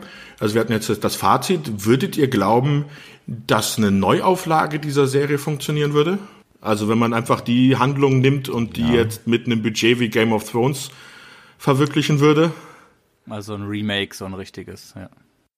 Frag mich das, wenn äh, Amazon die Herr der Ringe-Serie mit dem gleichen Budget wie in Game of Thrones gemacht hat. Also ich würde mich freuen. Also es ist zwar so, wenn man hinguckt, wie viele Robin Hood-Verfilmungen und Serien es gibt, das ist echt, äh, also da kommen alle paar Jahre was raus. Aber neben dieser Serie und dem Kevin Costner-Film und halt dann den alten Klassikern, ähm, ja, ich weiß nicht, habt ihr den letzten gesehen? Ja. Diesen Robin Hood mit dem Darsteller aus Kingsman. Mhm. Also der war ja grauenhaft. Der Schauspieler ist ein grandioser Schauspieler. Ja. Aber er ist halt da unter seinen Möglichkeiten geblieben. Ist ein Guy Ritchie-Film sogar gewesen, ne? Also auch da hat man von. Ich glaube, produziert ja, war es, aber war, Regie war jemand anders. Ich verwechselt den immer mit dem King Arthur, der ja auch von Guy Ritchie war, ne? Ja, ja. Nee, nicht King Arthur, doch, doch, doch, ich glaube, ne? Also Taron Egerton, genau, also war der, nee, der Regie war Otto Bradhurst, okay. Ja, der war noch recht unbekannt. Und Leonardo DiCaprio hat das produziert, genau. Das war kein Guy Ritchie-Film, ja. Gott sei Dank. Aber er hat diesen Guy Ritchie-Look, das muss man schon sagen. Also er hat mich sehr stark so vom Look her an die Sherlock Holmes-Filme erinnert. Ja. Aber dann gab's ja zum Beispiel auch vor ein paar Jahren äh, den anderen Robin Hood mit, äh, wie heißt der Gladiator-Darsteller? Russell Crowe. Genau. Fighting Around the World, ja. Äh, was mich eher so an die Schlacht von Normandy äh, erinnert ja. hat, also äh, mhm. D-Day, an, an den Robin Hood. Also die Robin Hood-Geschichte, auch wenn die alle paar Jahre verfilmt wird, seit den 90ern gab's da nichts Gutes mehr. Da soll es eine realistische, gritty Verfilmung so sein, ne? Von Russell Crowe, die Verfilmung, mhm. hat mir auch gar nicht gefallen. Habe ich abgebrochen. Ja, das ist, ja. Naja. Es gibt noch die also gute Disney-Verfilmung natürlich, ne? Ja, und natürlich den Mel Brooks. Ah, die Disney, ah, die Disney. Mel Brooks, ja, genau. Und der Mel Brooks ist halt oh, auch. Äh, den liebt meine Frau zum Beispiel. Ich hasse diesen Film. Bis auf Echt? Leid mir euer Ohr. Und dich haben wir eingeladen. Äh, ja, ich habe, also ich muss halt sagen, dass ich damals das Kino verlassen habe und dann den Film nicht zu Ende angeguckt habe. Aber ich glaube, das war einfach nur eine Stimmung des, des Tages dass ich halt in dem Moment, an dem Tag irgendwie nicht, ich weiß nicht, ob es Teenager-Liebeskummer war oder irgendetwas Vergleichbares. Auf jeden Fall fand ich in dem Moment diesen Film halt als zu albern. Ich weiß den Humor von Mel Brooks durchaus zu schätzen, aber seitdem ist der Film für mich irgendwie, so funktioniert er halt nicht. Also, wie gesagt, meine Frau kann sich immer noch über Leit mir euer Ohr wegschmeißen. Und auch das finde ich eine sehr lustige Geschichte, so langfristig gesehen, aber ich habe den Film damals nicht ertragen können. Ja. ja. Ja, ich wollte auch sagen, du kannst ja jetzt erzählen, was du willst, aber du bist ja halt jetzt raus, ne, aus der ganzen Sache. Ähm. Wann hat denn der Tom wieder Zeit? meint ihr also, okay, also ich bin ja, ich bin ja versöhnlich, meint ihr, ich sollte diesen Film nochmal eine Chance geben? Ach, das ist so eine Sache, ne? Mit, mit äh, Geschmäckern sind halt verschiedene. Also, es kommt auch immer drauf an. Also zum Beispiel, ich bin ja ein riesengroßer Mel Brooks Fan. Also zum Beispiel äh, Frankenstein Junior gehört zu einem meiner absoluten Lieblingsfilme magst du denn die anderen Mel Brooks Filme, sowas wie Ja. Frankenstein Junior, den Dracula, wo der Dracula geht am nächsten hin, ist glaube ich so am nächsten am Robin Hood von der Art des Humors. Es ist schon ein sehr alberner Humor, das, das stimmt. Ja, ja, äh, brachial ist es. Ja, ich mag Mel Brooks Filme total gerne. Also, Okay. Ja, Ich glaube, dann würde ich es nochmal probieren. Also, weil da gibt so viele lustige Blinzler, der, dann der Playboy für Blinde. Aber wir haben wir haben es ja jetzt gerade so, es, es kristallisiert sich ja gerade so ein bisschen raus und ähm, um gerade noch mal auf deine Frage zu kommen, Sebastian, ob das heute äh, so, so ein Remake funktionieren würde. Ich glaube tatsächlich, Robin Hood ist so ein Ding, das ist 80er und 90er, aber ich kann es mir heute tatsächlich nicht so ganz ganz vorstellen, das irgendwie als Serie wieder zu beleben. Aber es kann doch nicht sein, dass eine Legende, die es seit dem 15. Jahrhundert gibt, jetzt auf einmal nicht mehr funktioniert.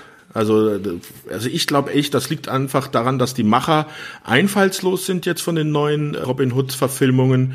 Und der neue, also dieser letzte Robin Hood, der hat zwar versucht, einen anderen Ansatz zu nehmen, aber der hat halt total versaut. Also der hat halt einfach nicht hingekriegt. Aber ich glaube, wenn du einfach auch dann diesen Robin Hood, wie die Robin of Sherwood Serie, mit ein bisschen mehr diesen mystischen Elementen machen würdest, würde, also schau dir mal den Erfolg von Game of Thrones an. Da, Ja, aber man kann jetzt auch nicht alles, alles Game of Thrones fizieren. ja, ich bin ja, sagen wir es mal so, ich bin ja sowieso kein großer Fan von Game of Thrones. Also Und damit sind wir jetzt alleine in diesem Podcast, liebe Zuhörer. naja, ich glaube, ich glaube, dass das funktioniert. Ähm, ich sag mal, bei Doctor Who hat es gut funktioniert. Ne? Da haben sie auch irgendwann gesagt, machen sie jetzt nochmal neu und ähm, ja, also das hat zwar auch seine schwachen Phasen gehabt, die neue Auflage, aber ja. Ja, aber es ist ja, das meine ich, irgendwie, ich, der Look ist immer noch nicht technisch überragend, ist es schon besser, aber es ist halt immer noch eh nicht trashig produziert, aber hat schon ein bisschen moderneren Anklang gefunden. Also Ja. die, die New Who-Ära, würde ich sagen, unterscheidet sich ja denn doch schon in der Produktion ein bisschen, hat aber immer noch den gleichen Kern, ne? Genau, also wenn man sich so um einige der Classical Who-Folgen anschaut, also ich sag nur dieses außerirdische Wesen, das aus der Blasenfolie besteht, das ist, äh, das, da muss man schon besonders aufgeschlossen sein, um sich das anzugucken. Ja, aber eben gute Stories und ich glaube, das ist, das äh, trifft es, glaube ich, ziemlich gut. Genau, das trifft auch auf Robin zu, ja. Könnte man so machen. Es könnte ja durchaus noch einen weiteren Robert, Robin, äh, Ru- Ruby von Nottingham oder sowas geben. Also es gibt ja die, ähm, also was zurzeit aktuell läuft zum Thema Robin Hood, das ist eine Kinderserie, deutsch-französische Co-Produktion Robin Hood, ähm, das Schlitzohr vom Sherwood, ist tatsächlich so das Einzige, was mir gerade aktuell einfällt, was halt wirklich erfolgreich ist. Wir reden hier von aktuell 104 Folgen, die es davon schon gibt, ist 3D animiert und ja, ist halt aktuell, glaube ich, so das Ding, was wirklich noch re regelmäßig und oft läuft, ne? Ich frage jetzt mal nicht, warum du diese Serie kennst. Oh, ich kenne viele Serien. Ist mir gerade nur so eingefallen. Olaf, helf mir mal. Sonst äh, fällt mir auch nichts ein. Aber ähm, ich finde halt diese ganzen Serien, die diesen Xena-Look haben, fand ich ganz furchtbar. Habt ihr die geguckt, diese Robin Hood-Serien, äh, 90er Jahre Robin Hood-Serien? Diese, diese BBC-Serie dann in den 90ern. Ist es BBC gewesen? Oder nee, das ist ja amerikanische Produktion, ne, oder? 2006 bis 2009. Nee, stimmt, das war 2000er, die BBC. Glaube ich, die Fernsehserie. Waren drei Staffeln. Ja, ja. Okay, jetzt Robin Hood 90er in Amerika. Sagt mir jetzt gerade gar nichts. War das von den gleichen Machern oder was? Also wel welche Die meint ihr Zehner? jetzt? Also ich habe jetzt die Auf- von Auftrag 2000, von 2006 BBC BBC One, One. ja, ja, ja. Mit Jonas Armstrong als Robin Hood. Genau, die war dann ja wieder eher back to the basics, also nichts Mystisches, sondern wirklich halt die Standardlegende von Robin Hood. Aber da war ich dann auch, glaube ich, zwei, drei Folgen und dann war ich raus, weil ich auch die Darstellerin, also den Robin Hood fand ich nicht so passend und auch die Marion-Darstellerin fand ich überhaupt nicht gut. Also die, die waren halt für mich überhaupt nicht richtig gecastet für diese Rolle. Naja, vielleicht ist es halt dann wirklich so, dass, ne, ich sag ja, Lady Marian ist für mich halt schlank, rothaarig und hat Sommersprossen. Ja. Ja. Ja, Mai. Gut. Dann Ja. sind wir doch mal so mit allem durch. Ich glaube, wir haben es geschafft, oder? Gut, dann höre ich jetzt wieder den Planet Soundtrack, äh, bis ich ihn aus meinem Kopf raus habe. Ja, viel, viel Erfolg dabei. Ich habe auch noch die Kampftrommeln im Kopf, also die Kampfmusik die ganze Zeit. Ähm, Olaf, es war uns eine großartige Ehre, dich dabei zu haben. Vielen lieben Dank für die Einladung. Ganz, ganz ehrlich, ohne Scheiß, das ist wirklich toll gewesen. Vor allem hast du uns so großartig jetzt ergänzen können mit den ganzen Synchronsprechern. Das ist eine riesige Lücke, die bei uns ja herrscht. Dafür bleibt halt oft bei uns, ähm, wenn Sebastian und ich das machen, keine Zeit, da auch noch zu recherchieren. Deswegen sind wir, also ich spreche da hoffentlich auch für den Sebastian umso dankbarer, dass du da jetzt diese Lücke noch schließen könntest. Denn da waren jetzt wirklich ein paar noch echt interessante ähm, Namen dabei und das Ganze mal noch so ein bisschen im Zusammenhang zu bringen. Ja, jederzeit wieder. Mhm. Genau. Ich würde auch noch mal jedem äh, euren Podcast ans Herz legen, der ihn nicht schon kennt. Also wie gesagt, der Olaf redet mit zwei seiner Kompagnons über die drei Fragezeichen beim spezial gelagerten Sonderpodcast.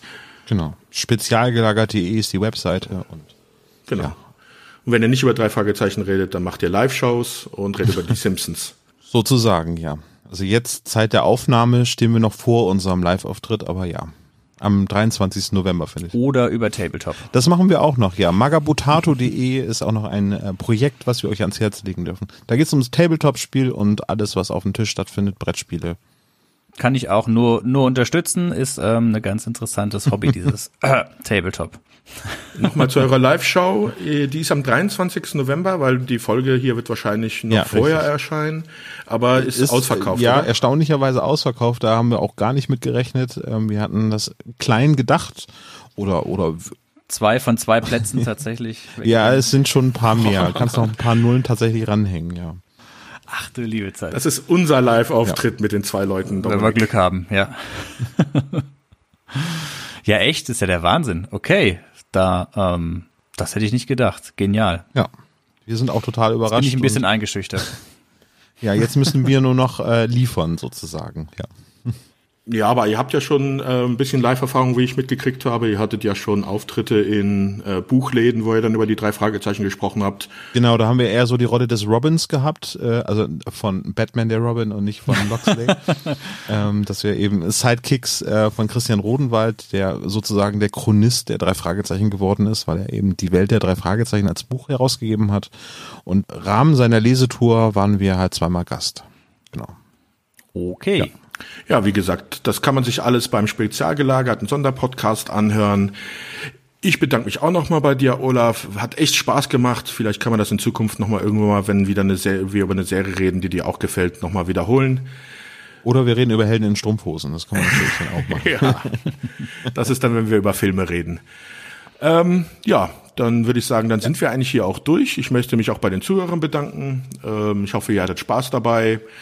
Wie jedes Mal bitten wir euch doch um eine kleine Bewertung. Ihr könnt ähm, auf der Facebook-Seite einen Kommentar hinterlassen. Unsere Internetseite wird gerade umgebaut. Äh, vielleicht ist sie schon online, wenn jetzt diese Folge hier online geht. Könnt ihr auch vorbeikommen, auch eure Kommentare hinterlassen. Sagt uns einfach, was hat euch gefallen, was nicht. Gebt uns einfach ein bisschen Feedback. Jo, in dem Sinne würde ich sagen, bis zum nächsten Mal. Tschüss. Ciao. Ciao.